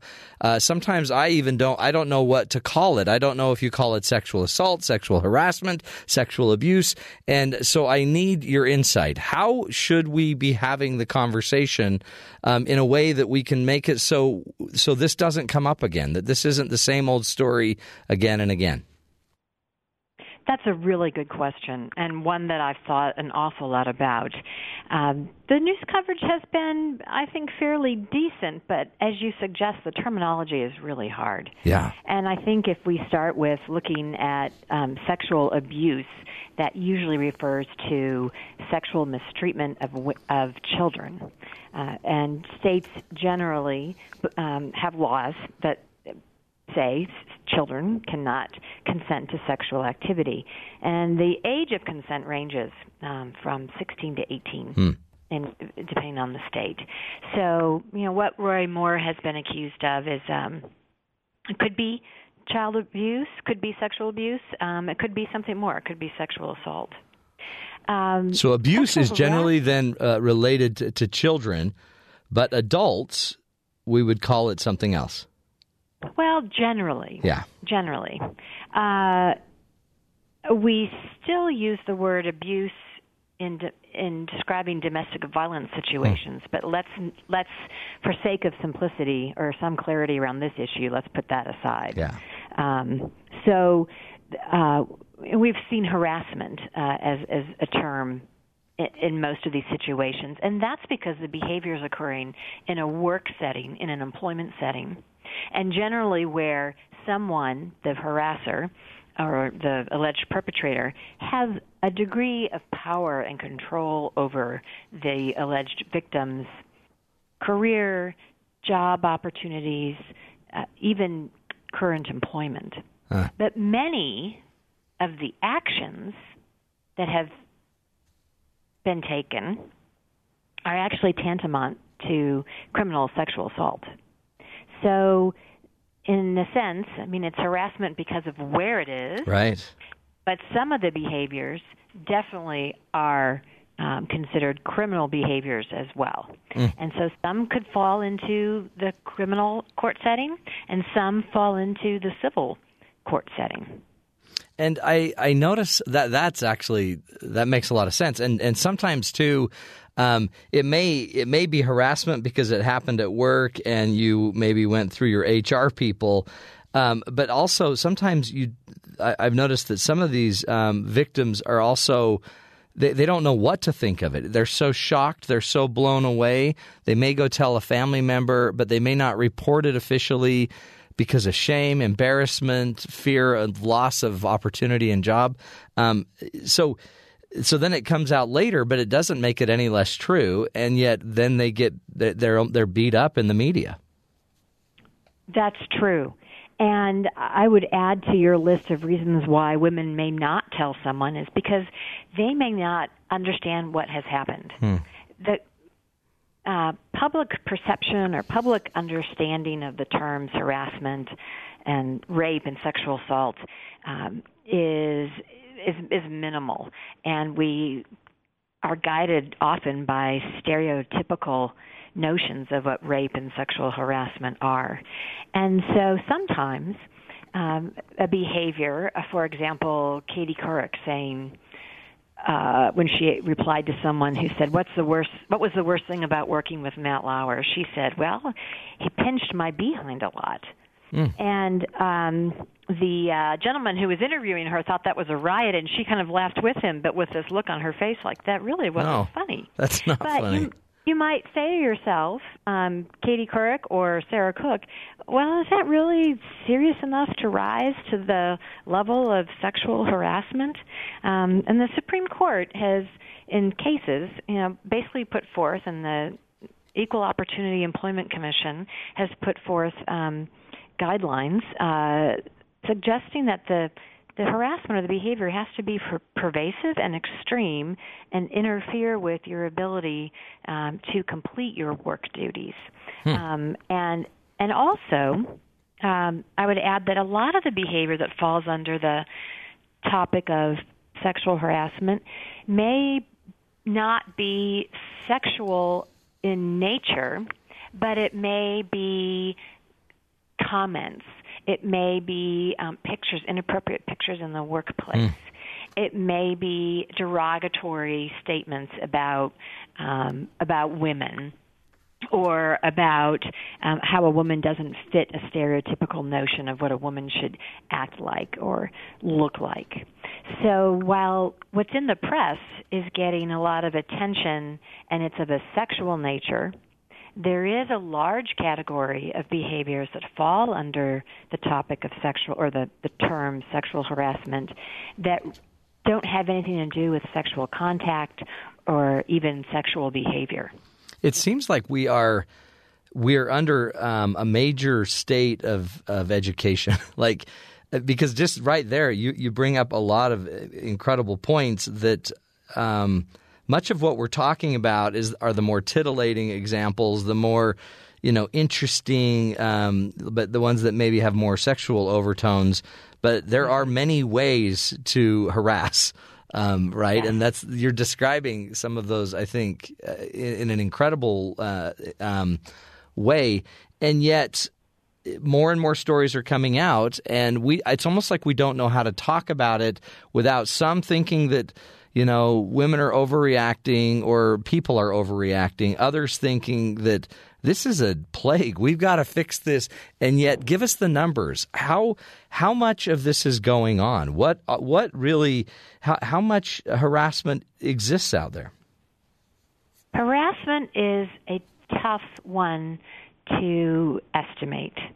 We don't have any large scale national studies of sexual harassment. But you can put together some studies, and some are large, uh, and see that uh, about two thirds of women in the workplace report having experienced some form of harassment. Mm. Uh, until last year, I was, and this is going to sound crazy because of the work I do, but I was really under the impression that the Academy had really address the problem of graduate student and faculty sexual harassment. Yet, um, by virtue of a campus climate survey, uh, Professor Jennifer Freyd out at the University of Oregon found that 60% of female graduate students reported sexual harassment by faculty members. 60%? Wow. 60%. Now, I mean, that tells us this is a pervasive yeah long-standing problem in our society. And while we're in a moment, I think I, I, agree with you completely. We're in a moment of education and sorting out where these terms overlap, where they don't overlap, whether it matters whether they overlap mm-hmm, or not. Right, right. Um, that the moment. I hope that it lasts long enough to do education, but education is not the same as prevention. Mm. Talk about that. Well, we can educate people about what behaviors constitute sexual harassment. And sometimes that's frustrating because the response is, "Oh, you can't say anything right. anymore," or "Oh, you can't do anything anymore." Well, you know, we learn a rule in kindergarten, which is keep your hands to yourself. Mm-hmm. yeah. it seems like that might apply in the workplace. So true. Uh, it it is not um, learning about uh, what you can and can't do about in the workplace is is it's not going to chill the workplace. If anything, it may make it a more inclusive and welcoming environment because people will feel safe. And uh, it's about respecting diverse views of you know people's personal space, boundary issues, uh, creating a climate where someone can say, "Please don't do that." Now, please stop.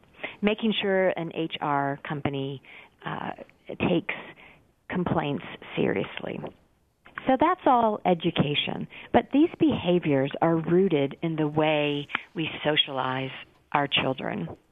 And uh, psychology talks about socializing agents. Well, those agents may be parents, they are the media, they're toys, they're the education system, they are, you know, everything that tells kids how they should behave and how they should act toward anyone. And the specific kind of socialization we're really talking about here is sexual socialization, how we interact with members of the opposite sex. Now, I'm not suggesting at all that this is just a heterosexual problem. Right. Um, this crosses all sorts of boundaries. Um, but I believe, and many people have the same belief, that we have to start addressing gender roles and sexual socialization at a very early age. I'm talking about pre kindergarten. Hmm. And we have to have fundamental change in terms of how we view men and women's bodies. we have to have change in industries that portray women as sexual objects. Uh, we have to have a change in how we uh, socialize young boys to be masculine. There are so many positive qualities of masculinity. Um, there are some that aren't so positive. Right. And we should really emphasize those that are uh, the positive ones and um, de-emphasize those that are negative. And we also, I mean, we're stuck in this binary of talking about femininity and masculinity because our imaginations are so limited. but in reality, you know, men and women can embrace the same kinds of gender roles. And by roles, I mean behavior that you do that tells yourself and other people how you identify yourself. Hmm. I mean that So can- that's it because that also that that gets to then changing the socialization changes uh, future it it becomes future prevention. It becomes a new Absolutely. standard. hmm Yeah. Exactly. And, you know, if we can think broadly enough about this, this isn't a, a separate problem from bullying on the playground. It's not a separate problem, really, Right. from Yeah. domestic violence. And if you read today's New York Times, the story about the complicity machine that uh, kept Harvey Weinstein from well, kept him going, kept this pattern of horrendous um, assault going. Uh, I see a lot of parallels with trafficking, with sexual slave trafficking. You know, that takes a whole system to keep going. And a, like a and a And- governing paradigm of how we view humans. Exactly. Yeah. Exactly. And and who's on top? Yeah. And some people will also say that a part of prevention is fundamental equality between men and women. And we still don't have that. Still working on that, aren't we? And and you can see Exactly. it. I mean, in a way. Um, again, we're speaking with Sarah L. Cook, uh, Dr. Sarah L. Cook, who's a PhD and a professor of psychology at Georgia State University. She's talking to us about how we how we talk about sexual assault and harassment and how it matters as part of the socialization process. You you brought up in your article the fact that we use terms that, that diminish it by by like terming it Weinsteining, Weinsteining, or um, the Weinstein effect, and uh, just just by terming it or calling it that, all of a sudden we've we've made it more of a mockery than something that's that's as serious as it is. Exactly. And that's why I'm so glad this Me Too movement has just been named Person of the Year. Yeah, how because wonderful. it puts the focus back on um, back on the victim. I, I, it's not that I don't want there to be focus on the perpetrator, but uh, you're you're right. I what I wrote is that these kind of terms demean what has really happened to women, and we have to use the word. Frankly, um, when Bar- President Barack Obama announced the White House task force for keeping students safe from sexual assault on college campuses, hmm. and he used the word rape, I my jaw dropped. I thought, I can't believe I heard a president of the United States utter the word rape in public. Yeah, That's a hard word to talk about in public. It's been much easier to talk about domestic violence than it has been to talk about sexual assault and rape because our sexual scripts, the way we uh, believe that men and women behave in sexual uh, encounters, really blurs the line, really sets up um, instances where it's so easy to see where the line can be crossed. and someone can feel coerced. And someone else may think, I didn't coerce. That's what I'm supposed to do. You know, I'm supposed to keep trying. Yeah. Uh, and um, uh, so, be- because we don't want to talk about it, we come up with these other terms that make it easier to talk about. Uh, and so we can avoid the word rape and sexual assault. You know, I've had the experience of saying to someone, um, you know, uh, Weinstein I think locked the doors and women described I'm not sure who but women described trying to escape through a bathroom window. Uh, there's Mm. uh, the story that Lauer um, had a, a button he could press to lock the Yeah. door. Yeah. Well, I think that sounds like kidnapping. No, exactly. That's what I was thinking. And yeah, and, and yeah, you're and and holding somebody against their will. I mean, Right. th- these are. I, I guess that's the thing is that we haven't. It, it it's kind of just been naughty, naughty locker room air quote talk. Um, Right. But instead, it's. I mean, these are these are crimes. These are felonies. Is Exactly. is and and I guess by having the Me Too movement, um, do we we have more and more stories out there? Do do you sense that they're going to turn into criminal acts, or is there just not enough evidence? And I mean, is is legally is it set against the victim where it's harder for them to prove a case?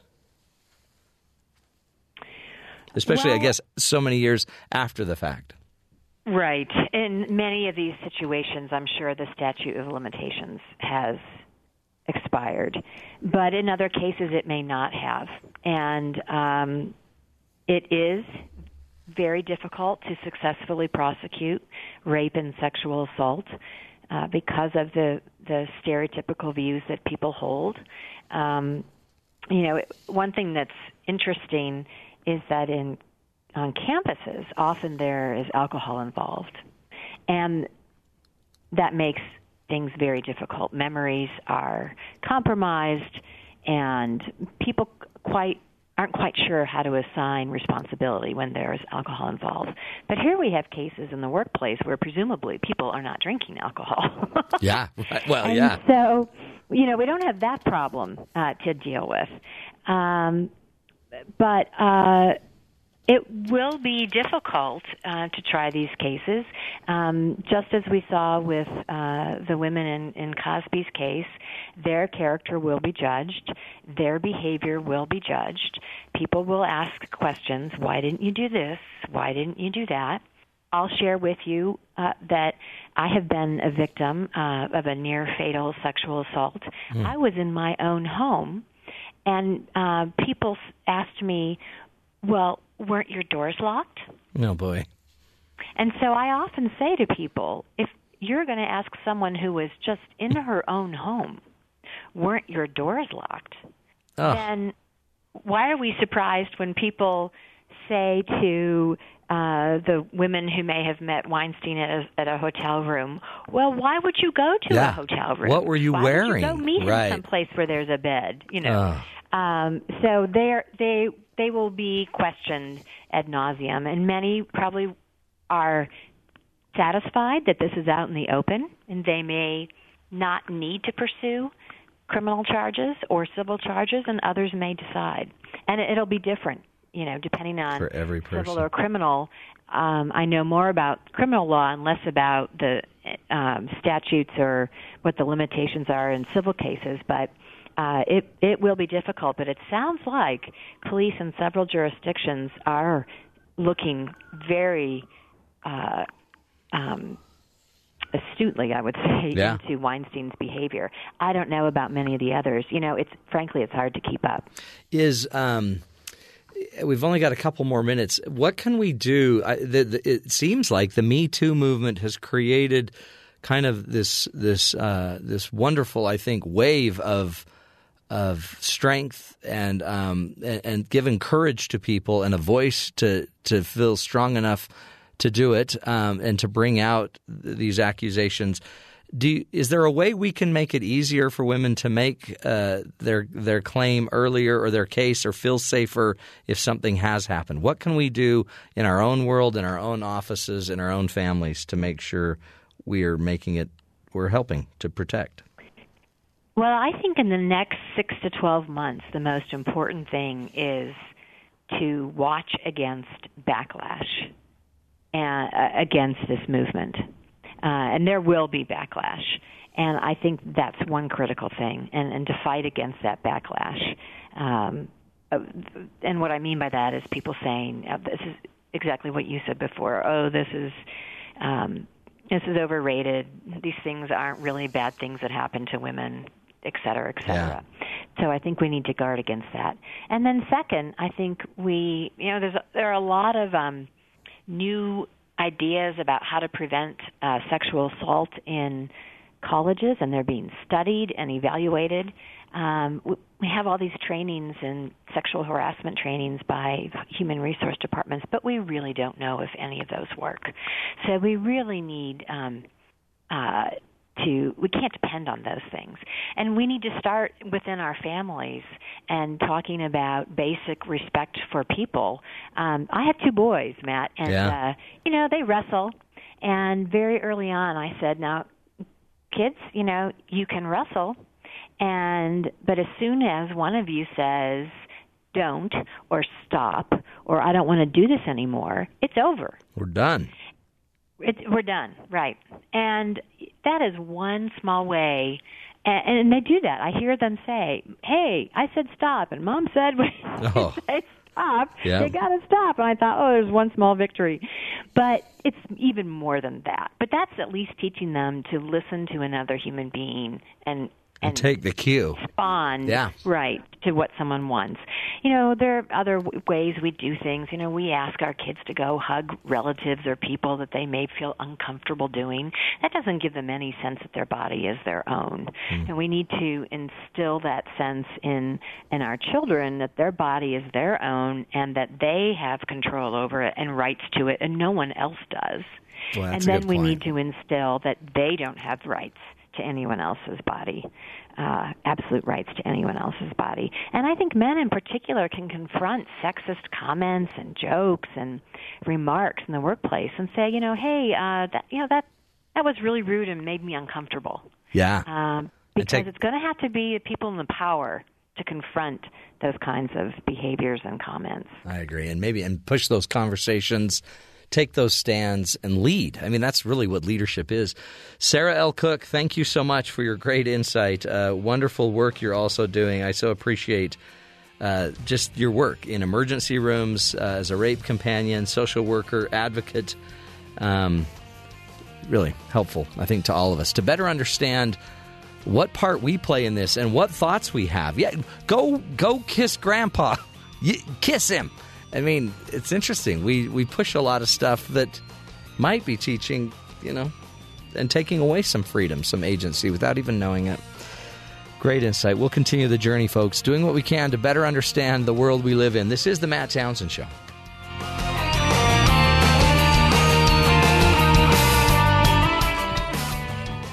What's the matter with you, boy? You too stupid to do what your coach tells you? Because life doesn't come with a handbook, you need a coach. Here's Dr. Matt and his coaching corner. Play ball! Play ball, great insight uh, from Sarah Cook. When I think about it, and again, I don't. You, you don't want to be extreme in any of this. There's moderation in what we're learning, but part of what we're learning is a lot of us don't ever question how we think, right? How would you question how you think except with your thinking? And so, unless we bring on guests and talk to people and have uh, this Me Too movement, um, where we may not ever question some of our thinking but you, you may yourself have been told by your mom or dad, "Hey, go go kiss grandma goodbye. Go kiss grandpa," and you're like, "I don't want to." I mean, I remember even going to a funeral with my mom saying, "Just just touch touch their hand, touch their hand," and I'm thinking, "No, that person's dead. Don't want to touch them." But there's little remember inside of every one of us as human beings there's there's an agent. There's this free agent this this agency that exists inside of us. And we've got to always honor that even in our children and not compel them to do something that they just don't feel they want to do.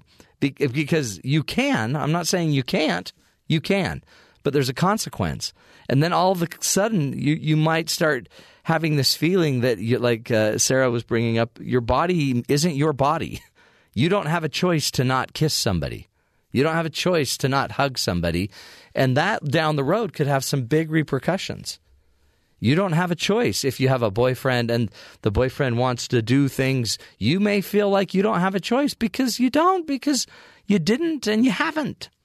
So, and it doesn't mean it doesn't mean we can't kiss our and hug our grandkids. It just means we've got to find a way to do it where it's their will, it's their idea, it, they're interested. I notice sometimes if I just if I just get down on my knees and put my arms out, my granddaughter naturally just runs to me. And then it's a choice, even a choice at two years old versus compulsory means, right? And versus having to compel somebody. It usually, it just won't work if we have to keep compelling. And uh, there's something very valuable about, I think, about the conversations we're having, at least in getting our brains to stretch, our minds to open up. So, a little hope. I think there's hope. Don't immediately reject these ideas. Don't immediately just accept them. Just start learning and thinking about your own life. That's the goal of the show. Just stretch our heads a bit. We'll continue the journey straight ahead. This is the Matt Townsend Show. You're listening to BYU Radio.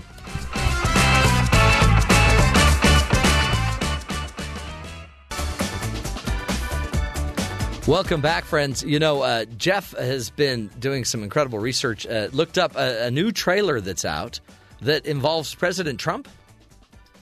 Yeah, you know how he just made the announcement that he's going to be shrinking the uh, Bears ears Yeah, and his mon- Grand Staircase monuments. monuments. So, believe it or not, there's already a movie trailer out about this, and it's kind of in the same vein of some of the the old uh, family comedies of the '90s. Excellent. And uh, yeah, just take a listen to this. President Trump was hard at work on his new healthcare reform plan. Everybody's going to be taken care of much better than they're taken care of now. But things didn't go according to plan. I will not vote for this bill as it is today. So he turned his focus to two national monuments. Bears Ears and Grand Staircase Escalante. Donald, what did you do?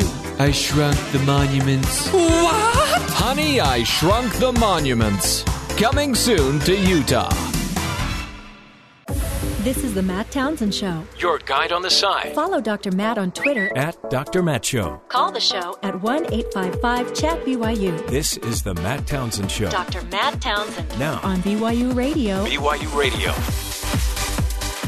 Good morning, friends. Welcome to the program. Dr. Matt here, along with Jeff and Terry. The gang's all gathered, doing what we can to, to help you uh, shine some light on life. Life is a really difficult thing. You may have noticed. I did last night. I I thought of both of you when I was up at what time was it? Uh, one, I think, in the morning, rocking my grandbaby back to bed. Wow. I thought of you two must be doing that regularly. Nope. Nope, not at Getting all. Z's. Wow. It's the poor wife that has to deal with all that. Deal? Both of my children from What? Just weeks old started sleeping eight hours a night. Wow. Benadryl. No. The great blessings of Benadryl. Just let them Did figure they it really? out. That's a great gift. And now, like my six-year-old has yet to get out of his bed by himself. Meaning, you have to say, "Get out of bed." He just sits there and waits for you.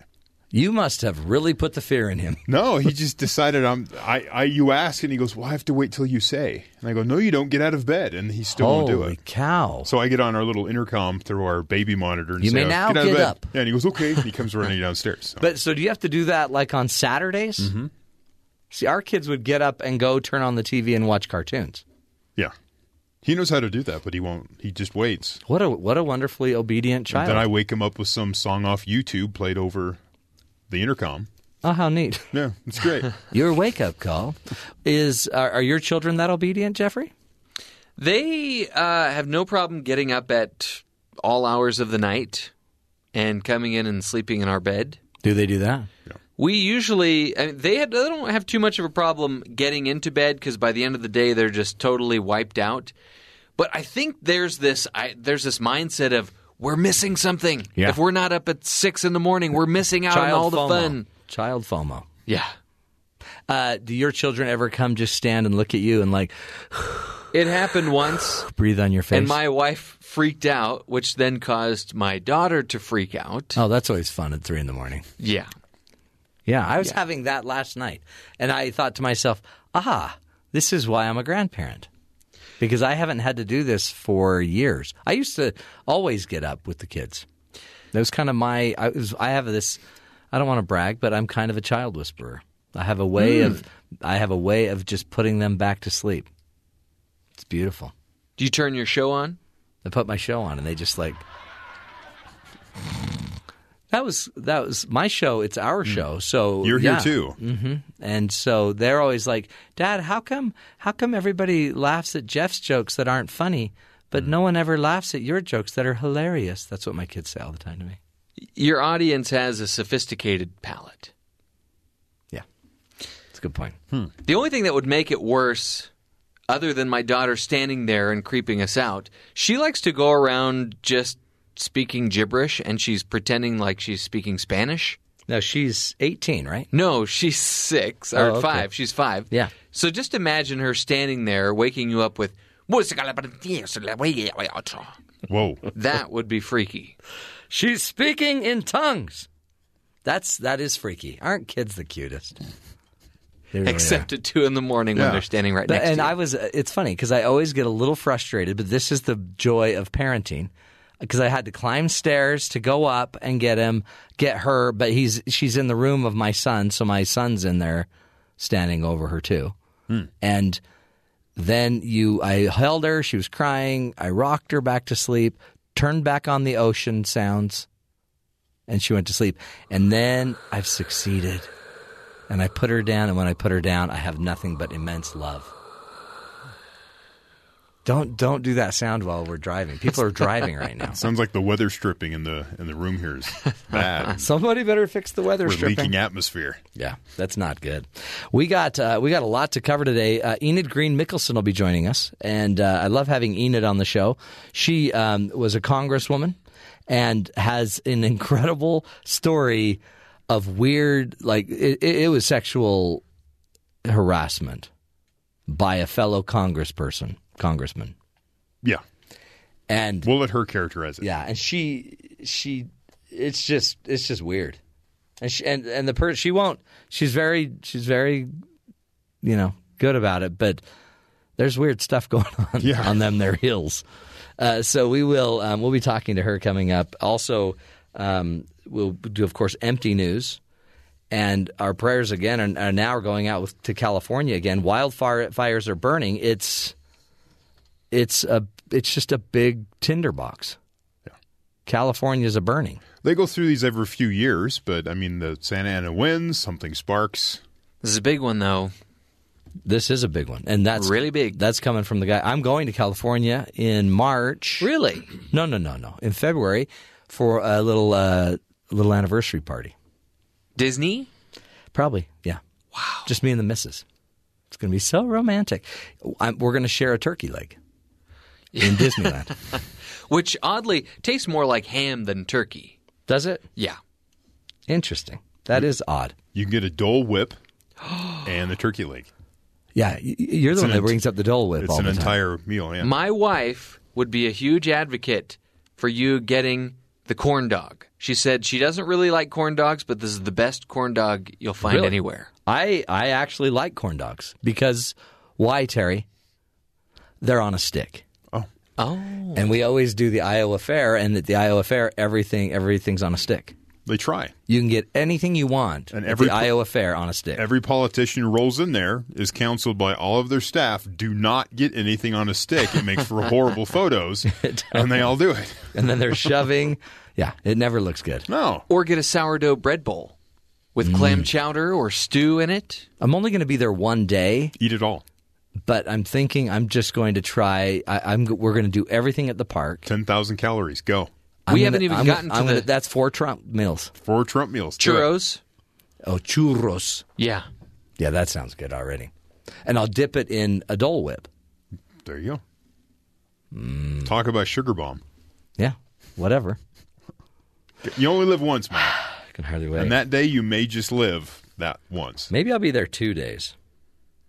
I really want to do the show from there. So Great. I'm wondering, can you figure out if I can do the show by myself there? No, I think you'd have to take us with you. And then we'd, of course, have to take our families. Yeah. So Okay, And so, then none of get to that's work. gonna happen. Get to work on this. It'd be a business expense because of the work we would be doing. Right. But Right. I'm just wondering if there's a way that I could call in and do the show from there. It would require you taking uh, electronic equipment Yeah, I'll do it. to California, I'll do it. figuring out how to plug it in without calling me like minutes before we're supposed to go on the air and go, it's not working. Well, yeah, we could practice. Take me. Don't invite Schick Shumway, who's liable Yeah, to no, I can't do the report on a roller coaster where you can't hear anything. Yeah, Schick, Schick's not my friend, I don't think. We never seem to get anything together with Schick. Schick's one of our great reporters, supposedly, but he's never actually done a great report. So- Wow. I mean, I mean that in the best way But he keeps trying. Yeah, that's the neat thing. He- The guy tries. Never gives up. Super, super willing to keep trying.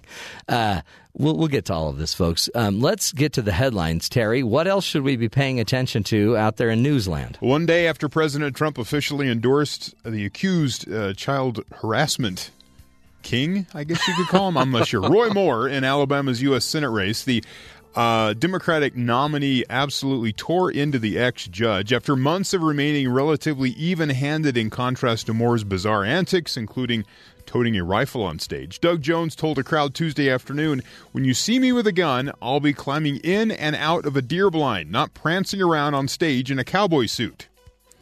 He emphasized that Moore, Wow. who was twice removed from office as an Alabama State Supreme Court justice, has never ever served our state with honor. Everything Really? he's done, he's ended up ending with dishonor. And Jones concluded by going straight for the jugular on the bevy of accusations that Moore engaged in sexual misconduct with underage girls when he was in his 30s. Was men who hurt little girls should go to jail, not to the United States Senate. Hmm. Wow. That line was also an apparent reference to the fact that Jones prosecuted two Ku Klux Klan members who killed four young black girls in a 1963 church bombing. But he's not tough on crime. Ah. That's the line you're getting, right? Yeah. So this is this Alabama Senate race. December 12th will be the Teeting up, isn't it? and it just kind of gets crazier and crazier every day. Oh, boy. This is. When is this over? 12th? Hold on. I guess it's not over there. Just the beginning of the end is over then. Well, depending on who wins. Yeah. Yeah. Okay. So, uh, five Native American tribes filed a lawsuit Monday after President Trump announced his plans to significantly shrink the Bears Ears National Monument. The Hopi, Zuni, Ute, Mountain Ute, and Navajo nations, also the Ute Indian tribes, originally pushed for the monument design or designation, and now representatives are arguing that Trump does not have the authority to shrink the site. They declared war on us uh, today, said Shaun Chapoose, member of the Ute Indian Tribe Business Committee. If they think we're not prepared to protect it, they're kidding themselves. Environmental and conservative organizations, including the Wilderness Society, the Natural Resource Defense Council, and the Sierra Club, are also suing Trump and Interior Secretary Ryan Zinke for Zinke. shrinking Utah's Grand Staircase Escalante National Monument. Wow. So the tribes are against it. Hmm. Uh, a lot of the the people are for it. Uh, uh, the big companies that are the outdoor kind of companies, Patagonia, those companies are going to fight it in other ways. Right. Seems like uh, just same old battle And many, over many, Western many lands. Many opinions feel like the Antiquities Act, which is what presidents use to designate Yeah. national monuments, there is no part of that that talks about shrinking or eliminating previous national monuments, Right, just right. declaring national monuments. So there, there's some legal question as to whether a president can actually do this. But President Trump is saying that President Obama, President Clinton, they Overreached. overreached Mm-hmm. because the Antiquities Act is to take the least amount of property needed to create such a monument, and they took massive amounts. So we'll see. Hmm. Okay. This will continue in the courts for you know probably the next five years. Or unless until the next president comes in and then by executive order does the exact same thing President Trump has done. Hmm. Okay, just checking. There's a pattern. Doctors say the victims of the attacks on U.S. diplomatic personnel in Cuba are showing unprecedented physical changes to their brains. This is a report out of the Associated Press. Oh, no. The new findings cast further doubt on their theories uh, that whether that whatever was used to harm the Americans was a sonic device. Medical tests reportedly indicate the Americans significantly had changes to their white matter tracks that enable parts of the brain to communicate. Acoustic waves have never before been shown to alter a brain's white matter tracks, says Columbia University biomedical engineer Eliza uh, Kofugu, who is not involved in the investigation. Yeah, I know. The AP said doctors are treating the case as a never before seen abnormalities. The patients developing hearing, vision, balance, and memory damage while on assignment in Havana have reported hearing strange, high pitched sounds for months. It is still unclear how the white matter change uh, relates to other neurological symptoms experienced by the diplomats. The Cuban government has denied any involvement in the attack. So they're not getting better, but we don't understand that because our devices they would get better after. it would be temporary and it wouldn't affect, they're saying, the white matter if it was a sonic device. So then, if it wasn't that, what was it? Ghosts. Was it chemicals? It was it's- ghosts. It's, really strange. Mhm. And there was a similar situation in an embassy in Eastern Europe. Yeah. Last is- week. So they're trying to figure out how all these things, if they're connected or how that works. So, wow. Have you heard of uh, finally? Have you heard of Krampus, Matt? Uh, isn't that um, or Krampus? Excuse me. Yeah, uh, Krampus Garolitis, uh, tennis player. No. Um, Krampus. It's when you grab your side of your your belly and you're like, oh, me got Krampus. No, that's not that's not it either. So uh, while good little girls and boys eagerly anticipate Christmas, Yeah. naughty children are instead dreading Krampusnacht, the night which St. Nicholas's wicked counterpart Krampus comes to town. Krampus is described as a half goat, half demon who, covered in hair, has cloven hooves and goat horns, and is frequently depicted as having fangs and long pointed tongue. I saw him at the big box store. The, the, the hairy character carries a bundle of birch branches to swat naughty children. Krampus sometimes even kidnaps misbehaving children to, uh, wow. Let's just say the kids don't want to be caught by Krampus. It, it turns really bad Yeah, for you them, it looks like. You get whipped. So this is all rooted in pre-Germanic lore. Krampus did not become associated with Saint Nick until the 17th century. Now the two function as a yin-yang relationship and sometimes work together to reward or punish children. Unlike North American versions of Santa Claus, Saint Nicholas does not give uh, does not give naughty children uh, coal. That responsibility is assigned to Krampus. Well, hold it. They're not working together. My Santa, Apparent- well, no, old Saint Nick would never let Krampus Garolitis in. In Germany, that's how St. Nicholas works. Come on, Germans. It takes place December 5th, which was last night. The uh, Krampus visits homes and businesses to uh, punish children who have misbehaved. Sometimes he and St. Nick work together, visiting homes to reward some and punish others during the same visit. So, like, your brother would get something horrible and, and because he was bad, and you get something good because, you know, No wonder. Saint Honestly, Nicholas liked you. No wonder our world is messed up.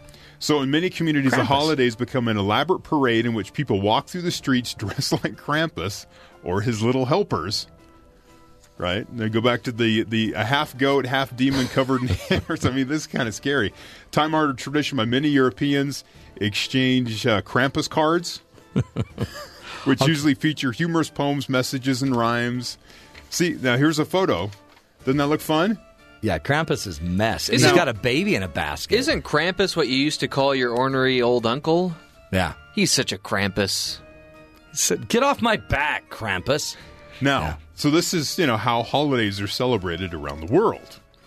Uh, last year, with all the immigration from uh, you know Middle Eastern uh, countries to Europe, Mhm. they're taking people in in Germany as refugees, and they're in these small towns. And then on December fifth, all of a sudden, bonfires get lit at night, and people are walking through the streets dressed as Krampus.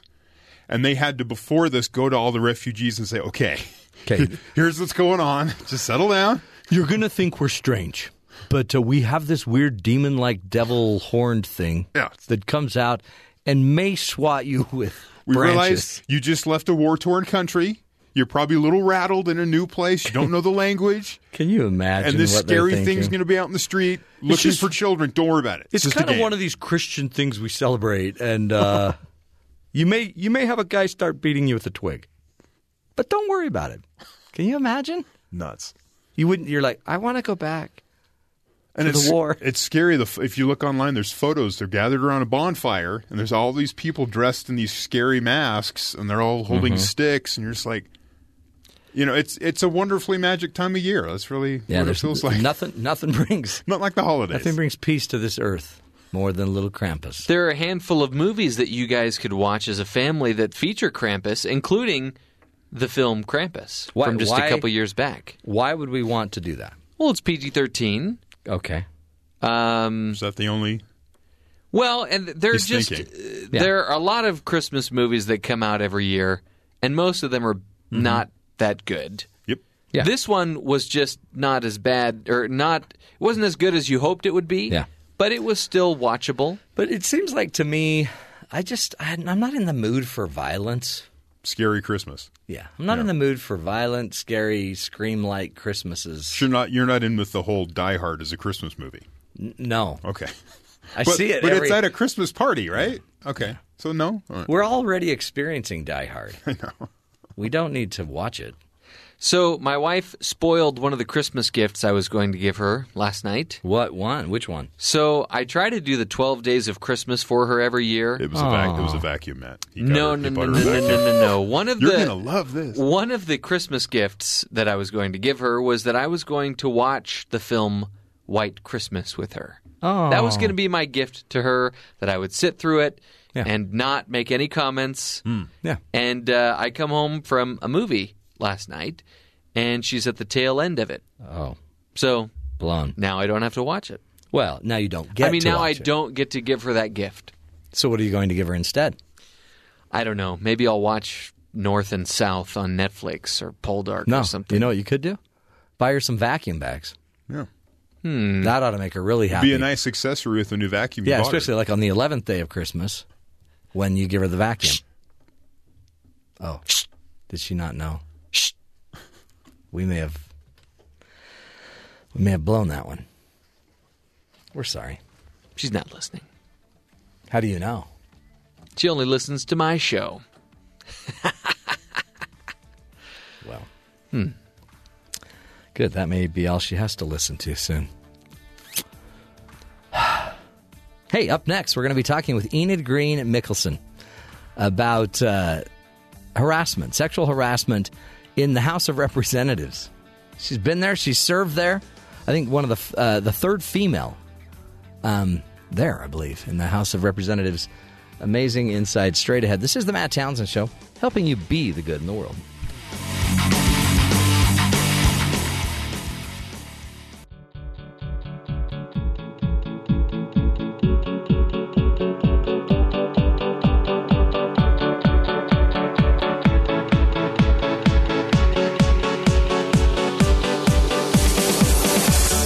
Today in our country, many individuals in Hollywood and on Capitol Hill are coming forward to report sexual misconduct that has been going on for years now. Politics, in particular, are known to have a culture of sexual harassment. How can we change this culture?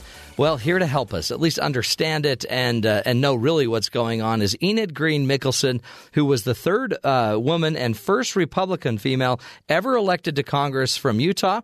She's here today to share with us her experience in the House of Representatives, uh, especially when it comes to this this uh, boy this this controversial subject of sexual harassment.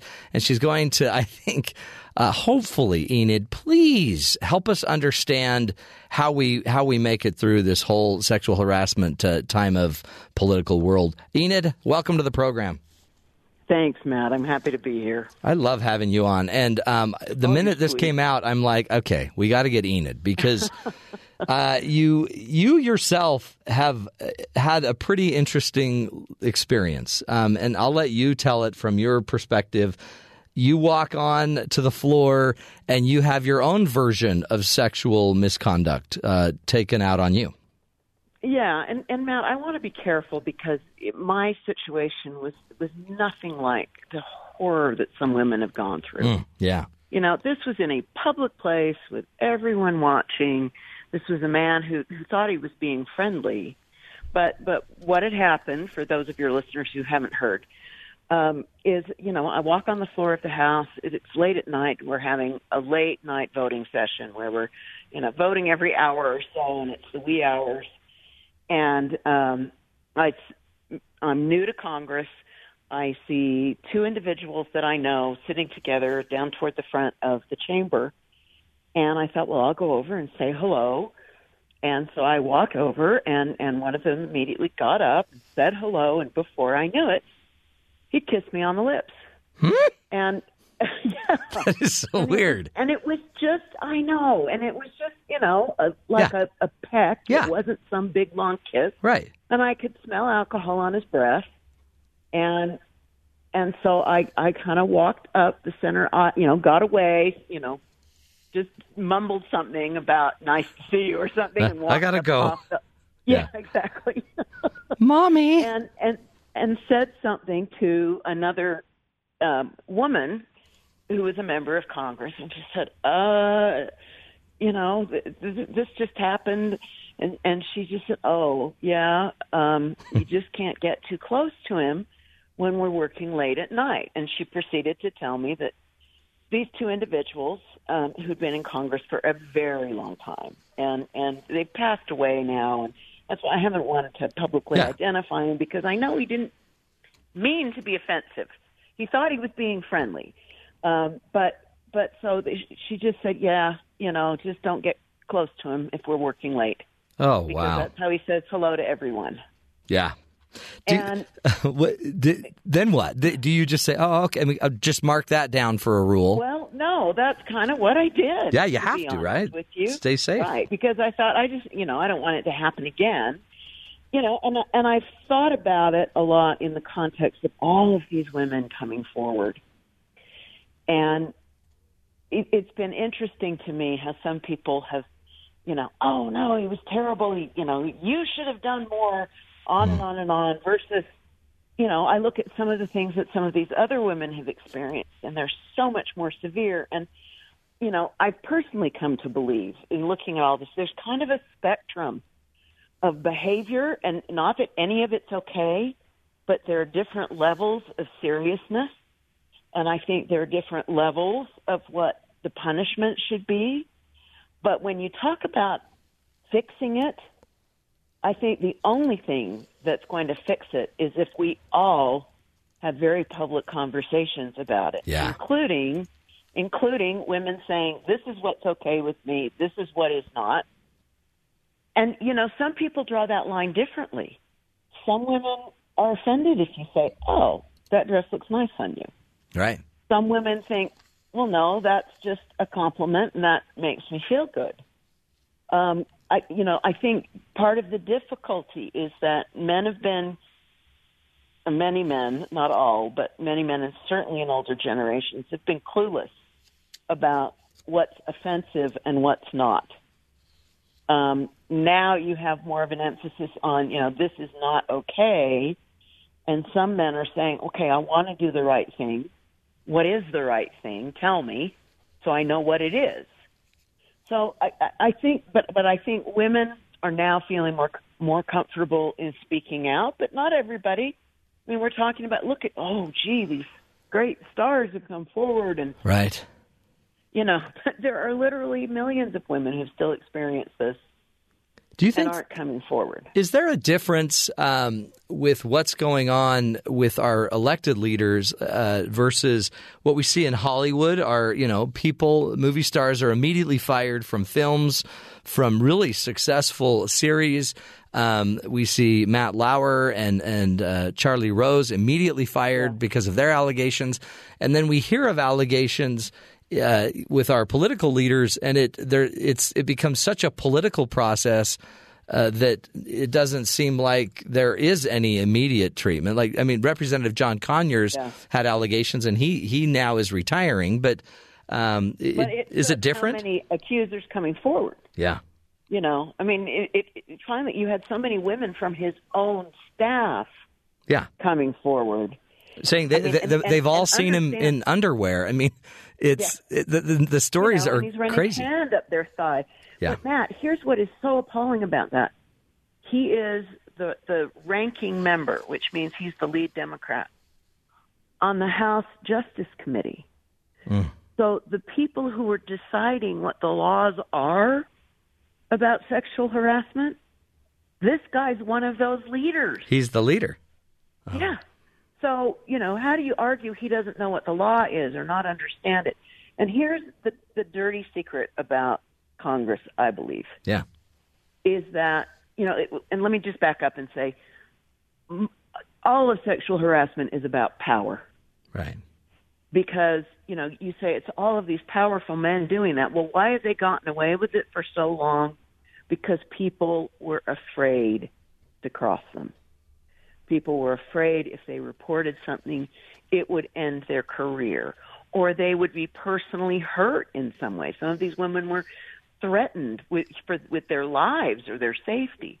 So you have these powerful people that that were insulated from the the the consequences of their conduct. And you know, I mean, go back to Bill Clinton. Yeah. Isn't it interesting that now that the Clintons are out of power, suddenly we're having this? Oh, maybe we didn't treat their their accusers correctly. Mm-hmm. You know, if Hillary had won, would we be having this conversation about Bill? I don't believe so because people would be terrified. They say, "I can't, I can't criticize Bill Clinton. You know, his wife's the president. Yeah, you I can't mess with that. crosswise with the president. So, so you have these power imbalances. Well, in Congress, you have all of these powerful men and women, but who do they report to? If you're the head of a studio, you've still got shareholders. If you are putting out a movie, you still have, you know, a studio that has to make money off of Right, it. and a There's marketplace. Exactly. Yeah. You have all of these all of these factors that say if I don't do the right thing on this, I'm going to lose money and I'm going to lose it immediately, and then I'm going to get blackballed as an unsuccessful, you know, fill in the blank producer, director, actor, whatever it is. Mm. That So- doesn't happen in Congress. In Congress, you've got all of these mechanisms that I mean, some of which I didn't know there was a slush fund No, I to pay. Seven- I don't think I don't think anybody knew. seventeen million dollars paid, I guess, over the last Yeah. fifteen or whatever years. Um, and my guess is that the only people who knew were the ones who were using it. Yeah. And I, I guess I, I've heard even Mia Love and others are now saying, "Okay, no more, no more uh, hidden coffers to pay for these things." I mean, a is that something that will pass, and b is it Oh, something yeah. that will stop anything? No, it will pass.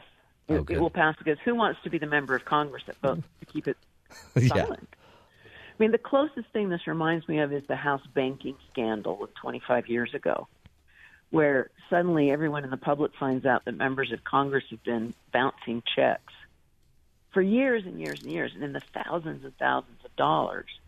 And people go, wait a minute, that's not okay.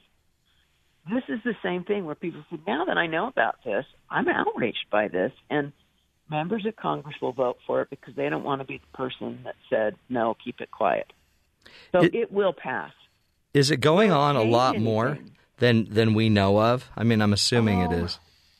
You've You lived know, there. I, I, I, I think it is. And Matt, I was kind of insulated because, frankly, I was one of the powerful people. yeah. You know, I if if someone did something really egregious to me, you know, I had I could go to the media. I could make their lives miserable. So I was really kind of protected from that. But you see all of these young staffers who are afraid to, to Ugh. rock the boat Yeah. and and I think there is stuff going on that we don't know about, and you know we're seeing that it's coming out. I, I think members of Congress now, knowing that there's going to be no slush fund to protect them, and knowing that the public is outraged and we're kind of ferreting this stuff out, I think the behavior is going to be uh, much more circumspect going forward. But but because they're trying to protect themselves. Mm-hmm. So, you know, I'm hoping that having this conversation, you know, my my attitude is sometimes you can't change hearts and minds, but you can change their behavior. Yeah. Yeah. And for some of these guys, they're not going to learn, but they might change their behavior. Does uh, what's going? Oh, in fact, you're the perfect one to ask this question to. Again, I'm speaking with. I'm so glad you're here, Enid. Enid Greene uh, Mickelsen, who has has served in Congress and uh, for the for the Utah delegation, and um, also. Uh, was the chair of the 2016 Republican National Convention Site Selection Committee, also chair of the 2016 Convention Rules Committee. Okay, Enid, what, with what's going on with Roy Moore, now there's this uh, forever. Everyone was like pushing. Well, at first they started pushing back against him. Mitch McConnell comes out. We can't have anybody like that in the Senate. Uh, Paul Ryan comes out. The president was silent. Everybody was pushing against it. The GOP National uh, Committee and uh, delegation weren't. They weren't going to go near the guy. Now, apparently, they need his vote. they really need yeah. his vote. And so everybody's turning. Mitt Romney then comes out and says, look, the country's more valuable and important than the party or a vote. Um, what's your take on it? And and should we should this be should we be electing the moral leader or just the party line? The moral leader. You got it. party line. We we have to. I mean, how can how can I sit here and criticize Bill Clinton, which I've done for many years because I think he helped coarsened our social contract with each other. Yeah. We we we used to have ways that, that we thought people, hey, not that they stuck to it. You know, John Kennedy had the whole press corps covering for him. But at least we weren't telling people, oh no, this behavior's okay as long as you're voting the right way. So so uh, to me, I think Roy Moore should have stepped down. I think there were a lot of people pressuring him to step down. And that was the right thing to do. Well, he won't do it. I mean, this guy is so clueless that he still thinks it's okay that he dated teenagers yeah. as a a 30 something year old district attorney and doesn't see what all the fuss about. What? What is He's the big deal? He's not going to get it. He's not going to get it. Right. So I, I think what you're seeing is is the political class in in power saying, okay, we need his vote. But my my bet is that if he does win, and frankly now it looks like he's going to, Yeah. which yeah, the the the only way that some of these people save their souls, I think, is to immediately start an ethics investigation, just as they've started one into um, Al Franken. Really? so so they get him in, they get him elected, they get a vote or two passed while they're then investigating him, and then they censure him or whatever. or throw them out, Throw 'em or out. whatever you know, whatever has to happen. Um, you But- know, I and uh, it, yeah, I, it it makes me sick. But what are we? Te- yeah, what are we teaching our kids that that this Well, is? I mean, th- th- this is this is this is these are alle- allegations ab- about children at the time. This- Right. This, is But but but now, and I have, but I have to disagree with Jeff Flake. Yeah. What do you think of that? From Arizona, Who who gave a hundred dollars? Opposition a hundred dollars because his opponent is very pro-choice, Mm-hmm. a lot of things that you and I would not feel comfortable with.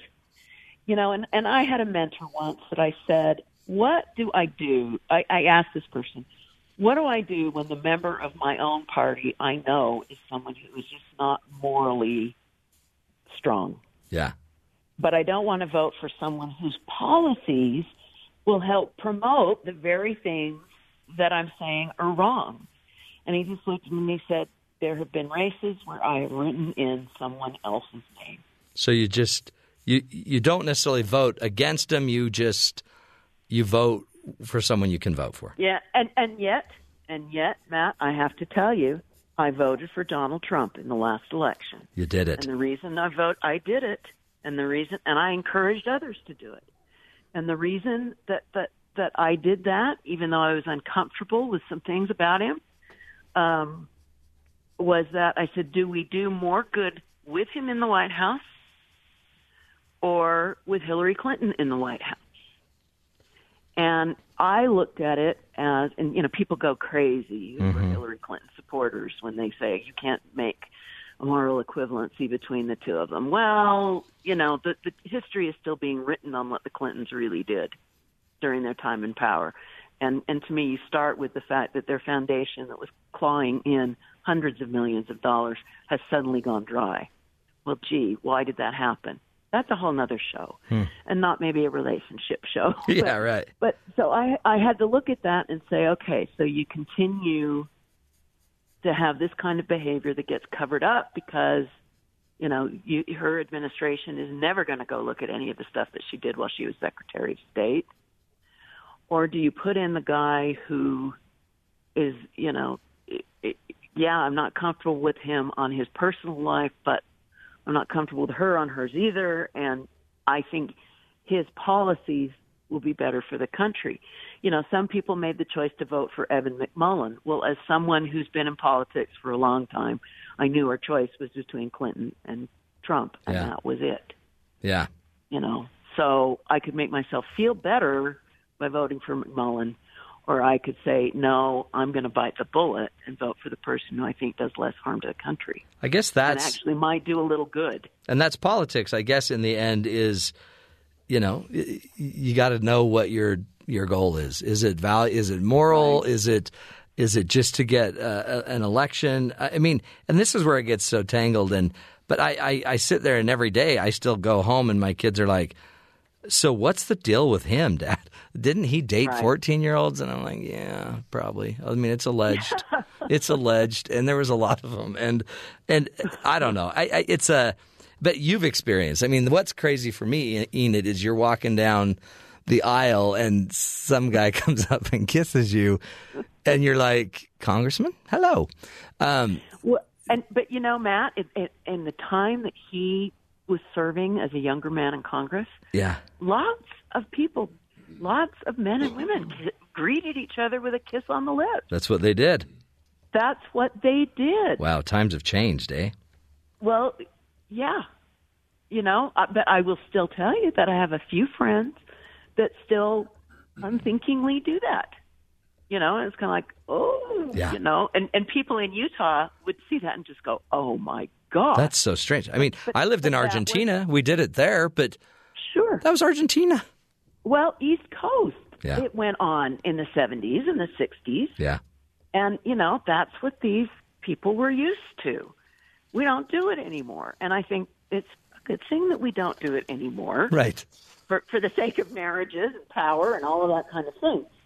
But it's, it's, we, we're slowly learning, but it, we're not there yet. And most of this goes on in private. And Yeah. that's what makes it so hard for the accusers to come forward, particularly where it's someone who has a position of power over them. What would you tell your kids, Enid? What I mean, your mom. What what do we? How do we teach our kids about morals and values and look at Washington? I mean, it seems like there's so many times it's at odds. It doesn't Yeah. seem like this, you know, the, the place where we go and turn to for our values. So how do we how do we just help educate them and understand that this is the world and we can be better? Well, I think part of what we have to do is help our kids understand that people who serve in high positions, whether it's politics, whether it's business, whether it's entertainment, can no longer be looked to as our moral leaders, which is regrettable. Yeah. That we should look for those people and support them where we find them but but not have our kids to the point where you know every time there's a fresh allegation our kids are going "Well, but but these are supposed to be good people i think we have to teach them that that they're not all good people and and hold out to our kids examples where we can say now look this is a person who lives with integrity who actually lives the way they campaign you know, or lives the way they present themselves in public. And when some of those people fall, as they inevitably will, we have to talk with our kids, I think, very frankly, about why people do that. You know, why they're not telling the truth, what they thought they could gain from covering it up, why it is not okay to do that. Um, but but these are going to be conversations, Matt, that it's been going on for as long as people have been on this earth, Yeah. where you have people hold themselves out as one thing and behave in a different way. And when they are in positions of power, they can genuinely hurt other people's lives. And I think that the, the best thing that we can teach our kids is to be strong and stand up for themselves, to go to people that they trust when they've had a problem like this, and then we as individuals, we we as parents and grandparents and people who've been around a little bit longer, we have to be willing to speak up about it. We have to be willing to say, this isn't right. Just like with Roy Moore. You know, we we have to. You know, I'm a Republican. I did a lot of work for the party. I'm still saying Roy Moore should go, and you know we have to be willing to do that. So that gives our kids a roadmap of how to live their lives with integrity, even if people around them aren't doing the same. Beautiful, beautiful, beautiful advice, Enid. Thank you, and uh, thank you for your time that you that your your sentence uh, when you were sentenced to the House of Representatives. Ah, oh, great service you gave us, uh, Enid. Um, thanks again, Enid Greene Mickelsen, and we're going to have her back. She's we just pick her brain. You know, she sat in the seats that we're talking about. She knows these people, and uh, she's giving us some pretty, uh, I think, honest insight about how to raise a family when it comes to all of these issues as well. We'll continue the journey straight ahead, folks. This is the Matt Townsend Show, helping you be the good in the world.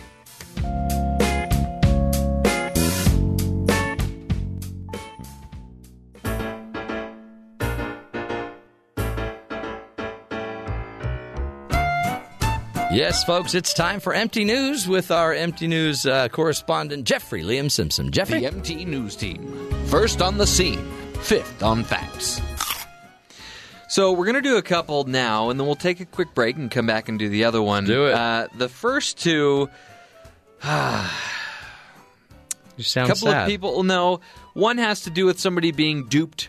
The Yeah. other has to do with somebody being thwarted. Hmm. And then when we come back, we'll do the one that's that's uh, more uplifting and kind of a rags to riches story. I'd rather okay? be thwarted than duped. really. Just if we're taking score. Wow. Yeah, I've been duped, and Well, thwarted involves, Yeah. you know, legal involvement, and I don't know if I'd want that in my life. okay. I've had that before. Um, there's this Milwaukee woman who was trying to get a head start on the Christmas shopping, and uh, there was this guy that was driving around her neighborhood, uh, and on his car he had a big sign that said Black Friday sale. Okay. Yeah. So What's the big deal? well, red flags should be going up when there's just some random guy with a sign on his car driving around saying Black Friday sale. you wouldn't want to buy these types of things from a guy out of a car. Right. Um, she thought she was buying an iPhone. Okay. Yeah. She asked the guy to uh, to test out the phone to see if it worked. Um, she took it home after she noticed that it was working, and she was horrified to discover that when she opened up the iPhone box, yeah, it was just a box full of potatoes. Like small potatoes, apparently? It must have been. Wow. But this is kind of a big potatoes Yeah, type she of a was duped. Yeah. So, uh, and this guy apparently had everything you could name. She says clothes, shoes, watches, purse, uh, purses, bundles of hair, DVDs, CDs. Hold on. Hold, hold, hold, hold. Maybe he gets the hair from all of his victims. Hair bundles? Yeah, scalp. He's a scalper. Um, so she paid hundred dollars for this. Oh. She didn't And- open it before then? I guess not. Come on. So yeah, he she asked him to call the phone and he showed me the number and I'm like, "Cool, it's legit. It's ringing. It's working. I want it." to add insult to injury, the woman found an Android charger in the box. Oh, that guy. So, good luck charging those potatoes with the Android no, you can't, charger. No, you can't. You need a. You totally need a, an, Yeah. an Apple charger. One more quick one. Uh, if you're going to break into a vehicle, you you typically want to make sure that it isn't an unmarked sheriff's office oh, vehicle. That's rule number one, right? Yeah, and that there aren't any deputies inside that vehicle. and that's exactly what happened to one Florida man. Uh, several homeowners caught a man on video as he tried to burglarize seven vehicles in one neighborhood. However, all the doors were locked and nothing was stolen. The next day, Stephen uh, Titland, 49, tried to burglarize an unmarked sheriff's office vehicle. At the time, the vehicle was occupied by the Strategic Targeted Area Response Team, who promptly arrested him. Analysts positively identified him as the same man from the previous night's attempted burglaries. Oh, come on, man. Come on. Think. Isn't that just the worst? When you want to break into a car and there's a an off-duty Yeah. police officer there or he's in a car that's unmarked. That guy's got the worst luck. I think they should get a pass. This should have to be a marked vehicle. I, I, I, I was just getting in. I was just coming to talk to you guys. Well, well, you know, you, you live and you learn. You live and you learn. That's what the empty news is for, folks, giving us uh, more and more information, apparently, about how to break into cars. Hmm. We'll have more up next. This is The Matt Townsend Show.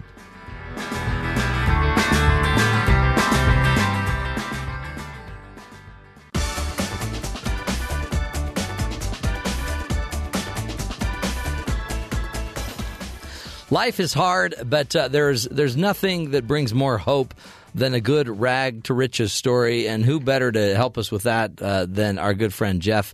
Jeff, enlighten us about the joy and hope of uh, going from poor to rich. So imagine that uh, you walk into a California auction room, you're totally broke and unemployed, and you're surviving on disability checks. Yeah. And then 77 seconds later, you walk out a millionaire. What? Yeah. This guy's name is Loren uh, Krytzer, and it's all thanks to a blanket, believe it or not. So his life changed forever when he discovered that a forgotten old family heirloom, a Navajo. Yeah, it's a Navajo blanket from the 1800s. Oh, wow. That had just been sitting in his closet for seven years. It's actually worth 1.5 million dollars. Unbelievable. And he got this just in time too. He'd been scraping by, living in a shack on the edge of California's Leona Valley, and he'd lost a leg after a near fatal car accident. So the sale of the blanket gave me a new lease on life, Krytzer tells uh, CNBC Make It. He inherited the blanket initially because no one in his family realized its value. when his grandmother died, he had gone to her house to collect the book she had promised him. Everything was already pillaged through by my sister and my mother. Of Thanks, course. mom and Yeah. sister. Take Uh, everything. Listen to this though. The last bag in the house held two blankets. Was passed down from his great grandmother, a softer Hudson Hudson's Bay blanket, and the Navajo blanket his grandmother once laid out on the porch when her cat was having kittens. I don't know who would want a blanket with. Uh, Hey. uh, But I guess if it's worth one and a half I'll million dollars, sure. I don't even like cats. So I'm here's allergic. the uh, here's what the sister said. She grabbed the former the uh, the Hudson's Bay blanket, and the latter fell to the floor. I said, "What are you going to do with that?" She said, "I don't want that that dirty old thing." So he said, "I picked it up, put it in my closet." And there it sat for seven years. And here's what was going on through the sister's mind after that. Yeah, not so good. See, that's that's a great example. Just just do the best you can. Take what they give you, and then go trade it in for 1.5 million dollars. Sometimes it's worth taking a blanket that kittens have given birth on. That's right. All cats aren't bad. Great stuff. Interesting life, huh? And we're all living it. We're living it together. We'll continue the journey next hour. This is the Matt Townsend Show. You're listening to BYU Radio.